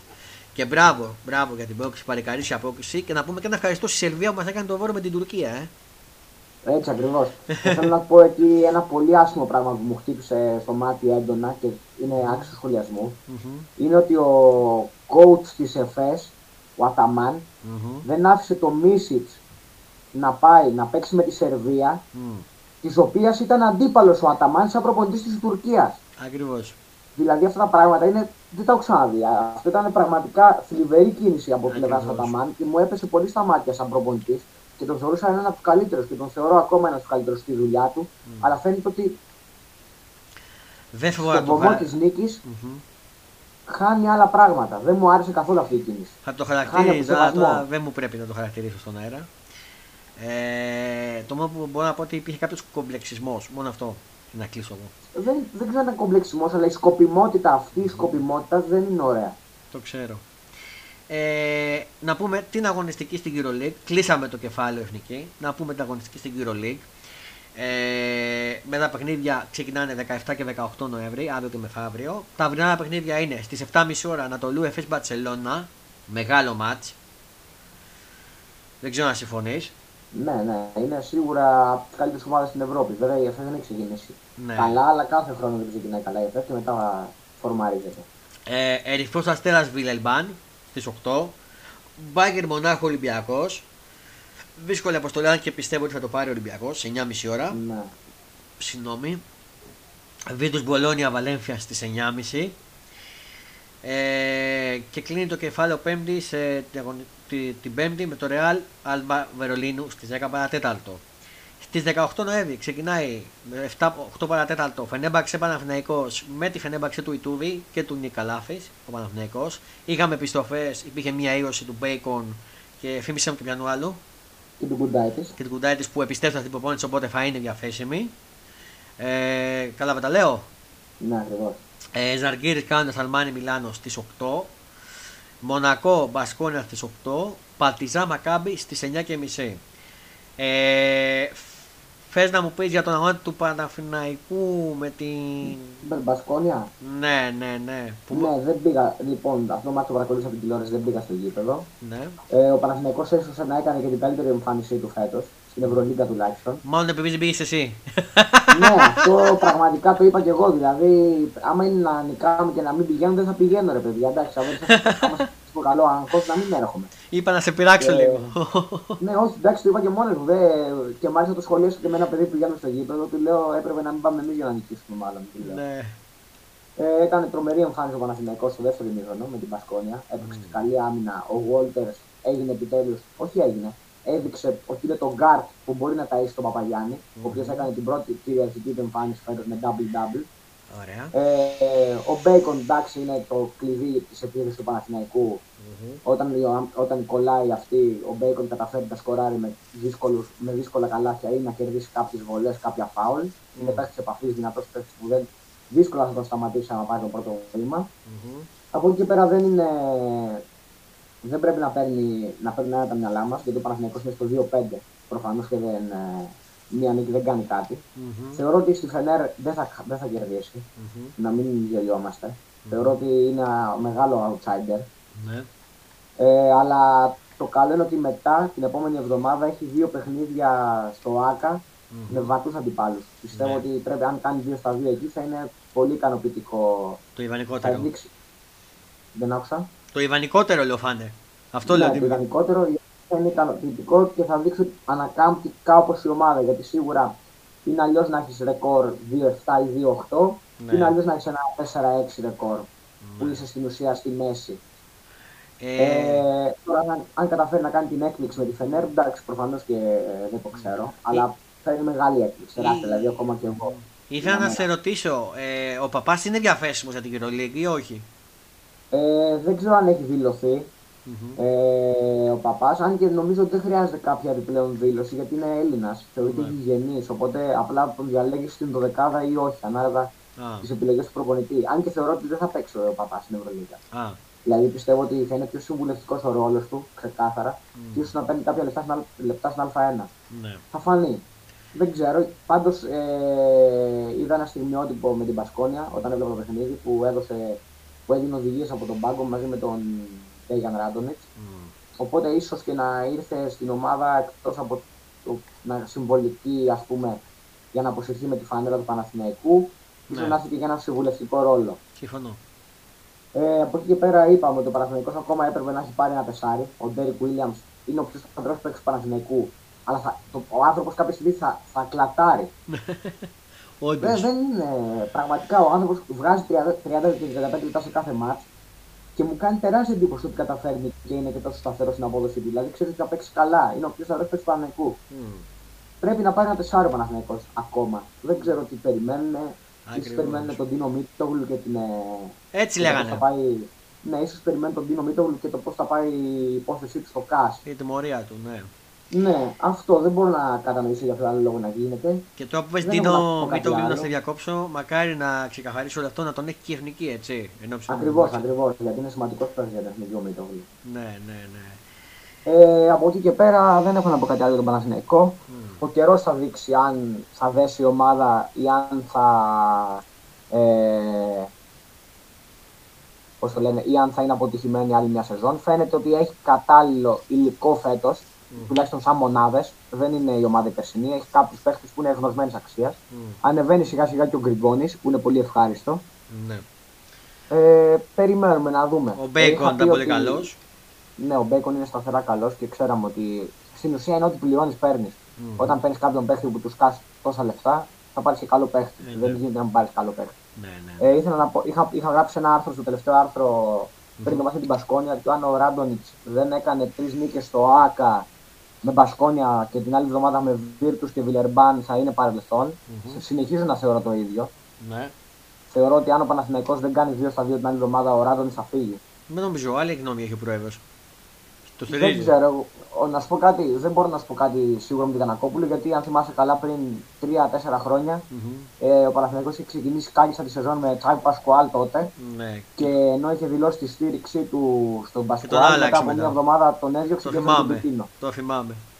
Οπότε δεν μπορώ να πω κιόλας ότι αυτά που λέει έχουν βάση. Mm-hmm. Γιατί μπορεί την άλλη εβδομάδα να, να μην του αρέσει ο Ράντονιτς και να πει τον διώχνω και μπορεί να βάλει και τον Παπά πρώτη, ναι. προ, πρώτο προπονητή, ας πούμε. Ακριβώς. σου λέω. Ακριβώς, Τόσο ακριβώς. τέτοια πράγματα κάνει. Ναι, εκτός, ναι. Ε, Κάτι τέτοιες τρέλες, ας πούμε. Ναι. Το ε, κλείνουμε το κεφάλαιο. Ε, να πω και για τον Ολυμπιακό λίγο. Α, OK. Okay. Ε, ο Ολυμπιακός ε, στο τελευταίο του παιχνίδι με την Παρτιζάν δεν είναι άξιο σχολιασμού βέβαια, κέρδισε πανεύκολα. Η διέλυσε την Παρτιζάν πραγματικά. Ναι. Ε, Εντάξει, είδε και λήψη η Παρτιζάν. Είχε πάει με λιγότερους παίχτε κιόλας. Ναι, ήταν με 8 παίχτε λόγω τραυματισμών και λόγω εθνικών. Mm. Βέβαια, να πούμε ότι και αυτοί δεν άφησαν τον Ιωάννη Παπαδέτρου να πάει στα παράθυρα. Ναι. Και αυτό... Όπως και ο Παναθηναϊκός δεν άφησε τον Παπαγιάννη και ο Σλούκας. Και ο Σλούκας, λέω συγγνώμη. Και ο Είναι αυτά που σου έλεγα ότι πρέπει να γίνονται. Ναι, OK, okay, πρέπει να βρεθεί μια λύση γιατί καλός ή κακός. Ναι. Ε, δεν μπορούν και οι ομάδες να παίζουν κορώνα γράμματα την υγεία των αθλητών τους. Ναι, αλλά ούτε η εθνική όμως μπορεί να παίζει κορώνα γράμματα. Προφανώς, αλλά δεν είναι ευθύνη της εθνικής. Και στην τελική δεν είναι ευθύνη ούτε των ομάδων. Είναι ευθύνη των ομοσπονδιών. Ναι, της FIBA και του EuroLeague. Ακριβώς. Ε, ε, να πω ότι, φαίνεται, ότι ο Ολυμπιακός φάνηκε να συνέρχεται από, τα, από τις δύο απαντέ που είχε κάνει. Με το πάνω τα χτυπήματα, ναι, όντως. ναι, οπότε θεωρώ ότι θα κερδίσει και αύριο την Bayern, η οποία είναι και ουραγός βαθμολογία, αν, θυμάμαι, αν θυμάμαι καλά. Ε, ναι, είναι... Όχι, όχι, δεν είναι ουραγός, συγγνώμη, είναι ο Αστέρας και μετά είναι η Bayern. Και μετά είναι η Bayern με τον Παναθηναϊκό ισοβαθμούν στο 2-5. Ναι, ναι, ναι, ναι. ναι. Ε, αυτό δεν ξέρω τώρα τι άλλο. Ο Ολυμπιακός δεν κινδυνεύει να χάσει τη θέση του στα playoff. Θα είναι στα playoff. Ποιος; Ο Ολυμπιακός, ξεκάθαρα. Θα είναι στα playoff. Ξεκάθαρα στα playoff και θεωρώ ότι θα, και, και θεωρώ ότι θα μπει και με πλεονέκτημα έδρας. Ναι, ναι, ναι. Δεν κινδυνεύει από αυτό. Ε... Όχι, απλά λέω ότι συνήθως από τις δύο παραδοτέ ήττες που έκανε mm-hmm. με, το, με τη Βαλένθια και με την. Mm-hmm. Έλα, συγγνώμη. Με τη Μονακό. Ακριβώς με την Μονακό. Με τον Μάικ Τζέιμς. ναι, ναι, σωστά. Την οποία Μονακό έχω, ε, έχω πει εγώ από την αρχή της χρονιάς mm. ότι θεωρώ φαβορή για Final Four, έτσι. Ποιον; Το, το είχαμε πει τη Μονακό, το... τη θεωρώ φαβορή για, ένα από τα φαβορή για το Final Four mm. και μέχρι στιγμής με δικαιώνει, έχει ξεκινήσει τρομερά τη σεζόν. Εδώ είμαστε στην πορεία και θα τα βούμε. Εγώ δεν έχω πει ακόμα ναι, ναι. φαβορή για τα Final Four, θα βούμε. Ωραία, κλείνουμε και το μπάσκετ. Κλείνουμε και το κεφάλαιο μπάσκετ. Ε, και πάμε να κλείσουμε το επεισόδιο μας γιατί έχουμε πάει ήδη στο 1 και 11 λεπτά. 1 ώρα και 11 λεπτά. Ε, λοιπόν, να κλείσουμε με τα απογνωστικά που σου λέγα για το Μουντομπάσκετ. Θα σου λέω κάθε όμιλο και θα μου λες ποιες δύο πιστεύεις. Όχι ότι... Μουντομπάσκετ, Μουντιάλ. Ε, Μουντιάλ, sorry. Συνήθεια. Ε, από δύο ομάδες θα μου λες ποιες πιστεύεις ότι θα περάσουν. Ξεκινάμε με τον πρώτο όμιλο. Κατα... Κατάρ, η σημερινό Σενεγάλη, Ολλανδία. Ε, θεωρώ ότι στον πρώτο όμιλο είναι η ομάδα, η μία που θα περάσει σίγουρα θεωρώ ότι θα είναι η Ολλανδία. Mm-hmm. Και η δεύτερη τώρα είναι ανάμεσα στη Σενεγάλη και το Εκουαδόρ. Θεωρώ ότι αν παίξει ο Μανέ, η Σενεγάλη θα περάσει. Mm-hmm. Ε, εγώ θα πω Ολλανδία και βασικό την έκπληξη. Θα πω Κατάρ. Δεν νομίζω το Κατάρ. Εκτός αν, εκτός αν, το έχω σκεφτεί γι' αυτό, θυμάσαι ένα μουντιάλ που είχε γίνει στην Νότια Κορέα; Το θυμάμαι, γι' αυτό το λέω. Πάμε λίγο, πάμε λίγο πίσω τώρα. Ναι. Το 2000, ε, δεν θυμάμαι, 2002. Είμαι τα πολύ πιτσίγια. Ναι. ναι. Yeah. Καλά, εγώ, εγώ πρέπει να είμαι και δύο χρονών. Yeah, εγώ ήμουν από το 91 γεννημένο, εντάξει, το είχα απολάβει. ναι, ε, είχε προχωρήσει η Νότια Κορέα με αρκετή δόση μπροξίματο, θα πω εγώ. Και τύχης. Ναι, και τύχης. Οπότε, αν και πλέον με το βάρη είναι δύσκολο, αλλά δεν ξέρω το αν οι διοργανωτές θα καταφέρουν κάπως να προωθήσουν το Κατάρ, ναι. να το σμπρώξουν σε εισαγωγικά, ας πούμε. Ναι. Θα δούμε. Εγώ λέω Κατάρ και Ολλανδία. Η οποία Ολλανδία είναι και αγαπημένη μου ομάδα, έχω να σου πω. Ναι, και εμένα. Και εγώ τους Ολλανδούς θα το σηκώσουν και αν το σηκώσει η Ολλανδία είμαι πολύ... έχω μεγάλη συμπάθεια στην Ουρουγουάη. Ναι. Στη β' ομάδα, ναι, στο β' ομάδα, στο δεύτερο όμιλο είναι Αγγλία, Ιράν, Αμερική, Ουαλία. Ε, θεωρώ ότι η Αγγλία είναι το πρώτο φαβορή. Και μετά θα πω Ουαλία γιατί και αυτό μόνο και μόνο λόγω Μπέιλ. Ο Μπέιλ όποτε πηγαίνει στην Ουαλία μεταμορφώνεται. Ναι. Κάνει τρομερές εμφανίσεις. Ε... Αν και πιστεύω ότι και η ΗΠΑ είναι μια ομάδα mm-hmm. Που μπορούν να κάνουν την έκπληξη. Θεωρώ ότι το Ιράν είναι εκτός συναγωνισμού. Ναι. Εγώ θα πω Αγγλία-Ουαλία. Θα συμφωνήσω και θα συμφωνήσω και για αυτό που είπε για την ΗΠΑ. Στο τρίτο όμιλο. Αργεντινή, Σαουδική Αραβία, Μεξικό, Πολωνία. Εδώ θεωρώ η μία που θα περάσει σίγουρα είναι η αργεντινη mm-hmm. και μετά υπάρχει μεγάλη, θα έχει παιχτεί μεγάλη κόντρα με Μεξικό και Πολωνία. Mm. Η οποία Πολωνία έχει καλέσει το Λεβαντόσκι, έτσι νομίζω. Ναι, ναι, ναι, ο Λεβαντόσκι πήγε. Και είναι και ο Σιμάνσκι. Ναι, και ο Σιμάνσκι της ΑΕΚ. Η οποία έκανε πολύ καλή σεζόν. Όπως και, όπως και ο Πινέδας στο Μεξικό. Ε, Ακριβώς. Θα αντιμετωπίσουν μαζί, αντίπαλοι αυτοί οι δύο. Ναι, ναι. Ε, άρα, Μεξικό-Πολωνία, ποιο γκρίνεις ότι θα περάσει ως δεύτερος; Έχω μία συμπάθεια προς τη Λατινοαμερική, Λατιν, Λατινοαμερική εκεί πέρα, οπότε θα πω Μεξικό. Μου αρέσει αυτή η ομάδα στο Μουντιάλ. Mm. Έχει ωραίο κόσμο. Ακολουθούν την ομάδα παντού. Έχουν ωραία τέτοια. Και είναι και ο. Δεν ξέρω, ναι. Ο τερματοφύλακας της, ο Τσόα, θα είναι φέτος; Είναι. Ναι, αυτός ο τερματοφύλακας όποτε παίζει είναι, δίνεται ένα κράμα μπουφών, νόιερ ναι. στα Μουντιάλ. Είναι σαν να εμφανίζεται κάθε 4 χρόνια. Και να βούμε, λέει, έκρηξη να περάσει μέχρι πιο Πολωνία και να μείνει εκτός Αργεντινή, ε. Δεν νομίζω. Φαντάζεσαι; Η Αργεντινή είναι και φαβορή από τα τρόπια. Για τα τρόπια. Το ξέρω. Να γίνει κάποια τέτοια έκρηξη, φαντάζεσαι. Δύσκολο πολύ. να μην γίνει, να, ελπίζω να μην γίνονται τέτοιες εκπλήξεις, μπας και πιάσουμε κανένα στοίχημα. Ναι. Ε, λοιπόν, τέταρτος. Γαλλία, Αυστραλία, Δανία. Α, όχι, εγώ δεν είπα την προέλευσή μου, συγγνώμη. Αργεντινή, Πολωνία θα πω εγώ τον τρίτο. Ωραία. Ε, Τέταρτος. Γαλλία, Αυστραλία, Δανία, την Ισία. Ε, εδώ θα πω σίγουρα Γαλλία και μετά θα βάλω τη Δανία. Δανία. Νομίζω ότι θα περάσουν αυτές οι δύο. Αν θα γίνει κάποια έκρηξη, πιστεύω, αυτή φαίνεται την Αυστραλία. Ναι, και εγώ. Ε, Γαλλία, Δανία θα πω κι εγώ όμως. Ναι. Πέμπτος όμιλος, ο οποίος νομίζω ε, δεν θα έχει εκπλήξεις. είναι, είναι Ισπανία, Κώστα Ρίκα, Γερμανία, Ιαπωνία. Ναι, θεωρώ ότι η Γερμανία με την Ισπανία θα περάσουν. Mm. Αν και η Ισπανία είναι μια ομάδα η οποία είναι νεανική κατά βάση. Mm-hmm. Δεν ξέρω αν θα μπορέσει τώρα μία εκ των Κωνσταντίνα και η Ιαπωνία να κάνουν την έκπληξη. Mm-hmm. Είναι καλές ομάδες και οι δύο βέβαια. Δεν είναι από τις ομάδες που λέμε του πεταματού. Είναι καλές ομάδες ναι. μέχρι εκεί. Να πω ότι η Γερμανία έχει την έλλειψη του Βέρνερ. Ναι. Λόγω τραυματισμού. Αν ε... και θα παίξει, θεωρώ ότι στη Γερμανία δεν θα έπαιζε. Mm. Με πάση τη φετινή σεζόν ο Βέρνερ. Όχι, θα... θα... τον έπαιρνε στην αποστολή. Ήταν ένα κρυφή, αλλά. Αν θα... Βασικός αν θα έπαιζε. Όχι, βασικός όχι, αλλά στην αποστολή θα ήταν πάντως. Ναι. Ε, άρα λες Ισπανία-Γερμανία. Ναι, ναι. Συμφωνώ και εγώ απόλυτα μαζί σου. Στον επόμενο όμιλο, Βέργιο, Καναβά, Μαρόκο, Κροατία. Ε, ξεκάθαρα. Ε, Βέργιο, Κροατία, ναι. Ξεκάθαρα, ο Βίντα και ο Μόντριτς. Ε, Βέργιο, Κροατία και εγώ. Μετά, στον επόμενο όμιλο, εγώ πιστεύω ότι η δεύτερη θέση θα παιχτεί. Είναι Βραζιλία. Είναι μεγα... Μεγάλη μάχη είναι. Βραζιλία, Σερβία, Ελβετία, Καμερούν. Εδώ θεωρώ ότι η Βραζιλία θα περάσει σίγουρα η Σελεσάο. Ακριβώς. Και μετά θα γίνει μεγάλη μάχη γιατί σε αυτό το όμιλο δεν μπορώ να βρω. Και το Καμερούν είναι καλή ομάδα. Δηλαδή πιστεύω ότι ακόμα και το Καμερούν μπορεί να βγει σαν δεύτερο. Ναι. Γιατί είναι εισάξιε οι άλλες τρεις σχεδόν. Ελβετία, Σερβία και Καμερούν. Ναι. Οι Ελβετοί έχουν μια εμπειρία Α, ε, έχουν περάσει σε περισσότερες. Χωρίς τσούπερ να πω, λόγω που έκανε την εγχείρηση. Ναι. Έχουν περάσει σε περισσότερες διοργανώσεις. Mm. Έχουν το φορμαρισμένο τον Τσάκα φέτος. Mm-hmm. Έχουν το Σακύρι. Έχουν έμπειρους παίχτε. Mm-hmm. Η Σέρβη είναι πιο άπειρη ομάδα σε μεγάλες διοργανώσεις. Και το Καμερούν είναι η αφρικανική χώρα που έχει κάνει τις μεγαλύτερες πορείες. Ναι. Οπότε δεν μπορώ να πω κάτι ξεκάθαρο στην δεύτερη θέση. Mm-hmm. Θα δούμε, θα δούμε. Εγώ θα το ρισκάρω και θα πω Βραζιλία και Ελβετία.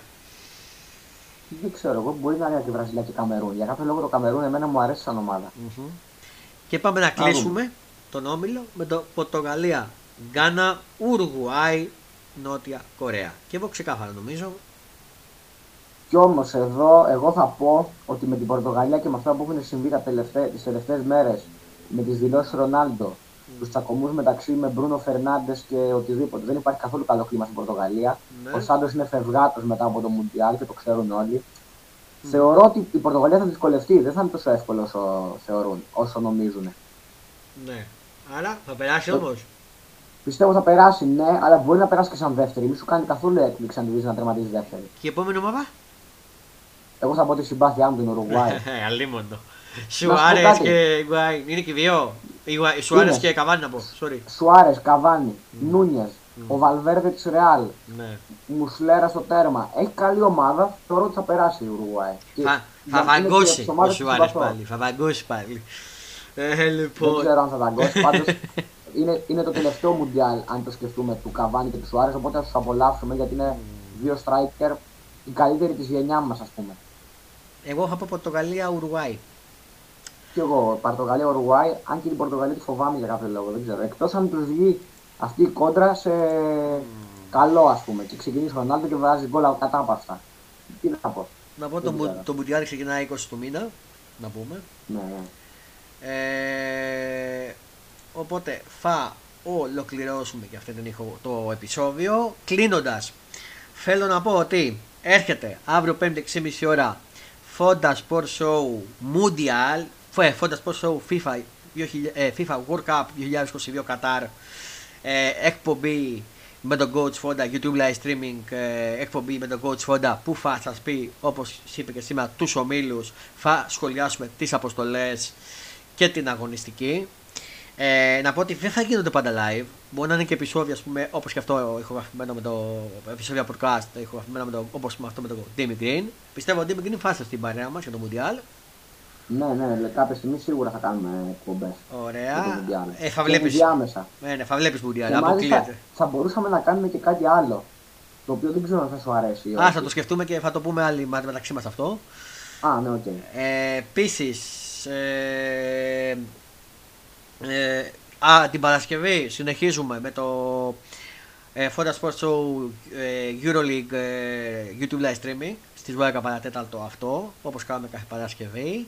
Και θα ξεκινήσει τώρα ε, α, YouTube Fonda Sports Show Transvet News με τις μεταγραφές γιατί το Fonda Sports δεν σας αφήνει έτσι. Μπορεί να τελείωσει πότε, ε, ε, ο πρώτος κύκλος το ε, του πρωταθλήματος, ο πρώτος γύρος, ε, αλλά δεν σα αφήνει έτσι γιατί θα σχολιάζουμε τις μεταγραφές. Μπορεί και σε επεισόδιο, μπορεί και YouTube live, να είναι και απευθείας.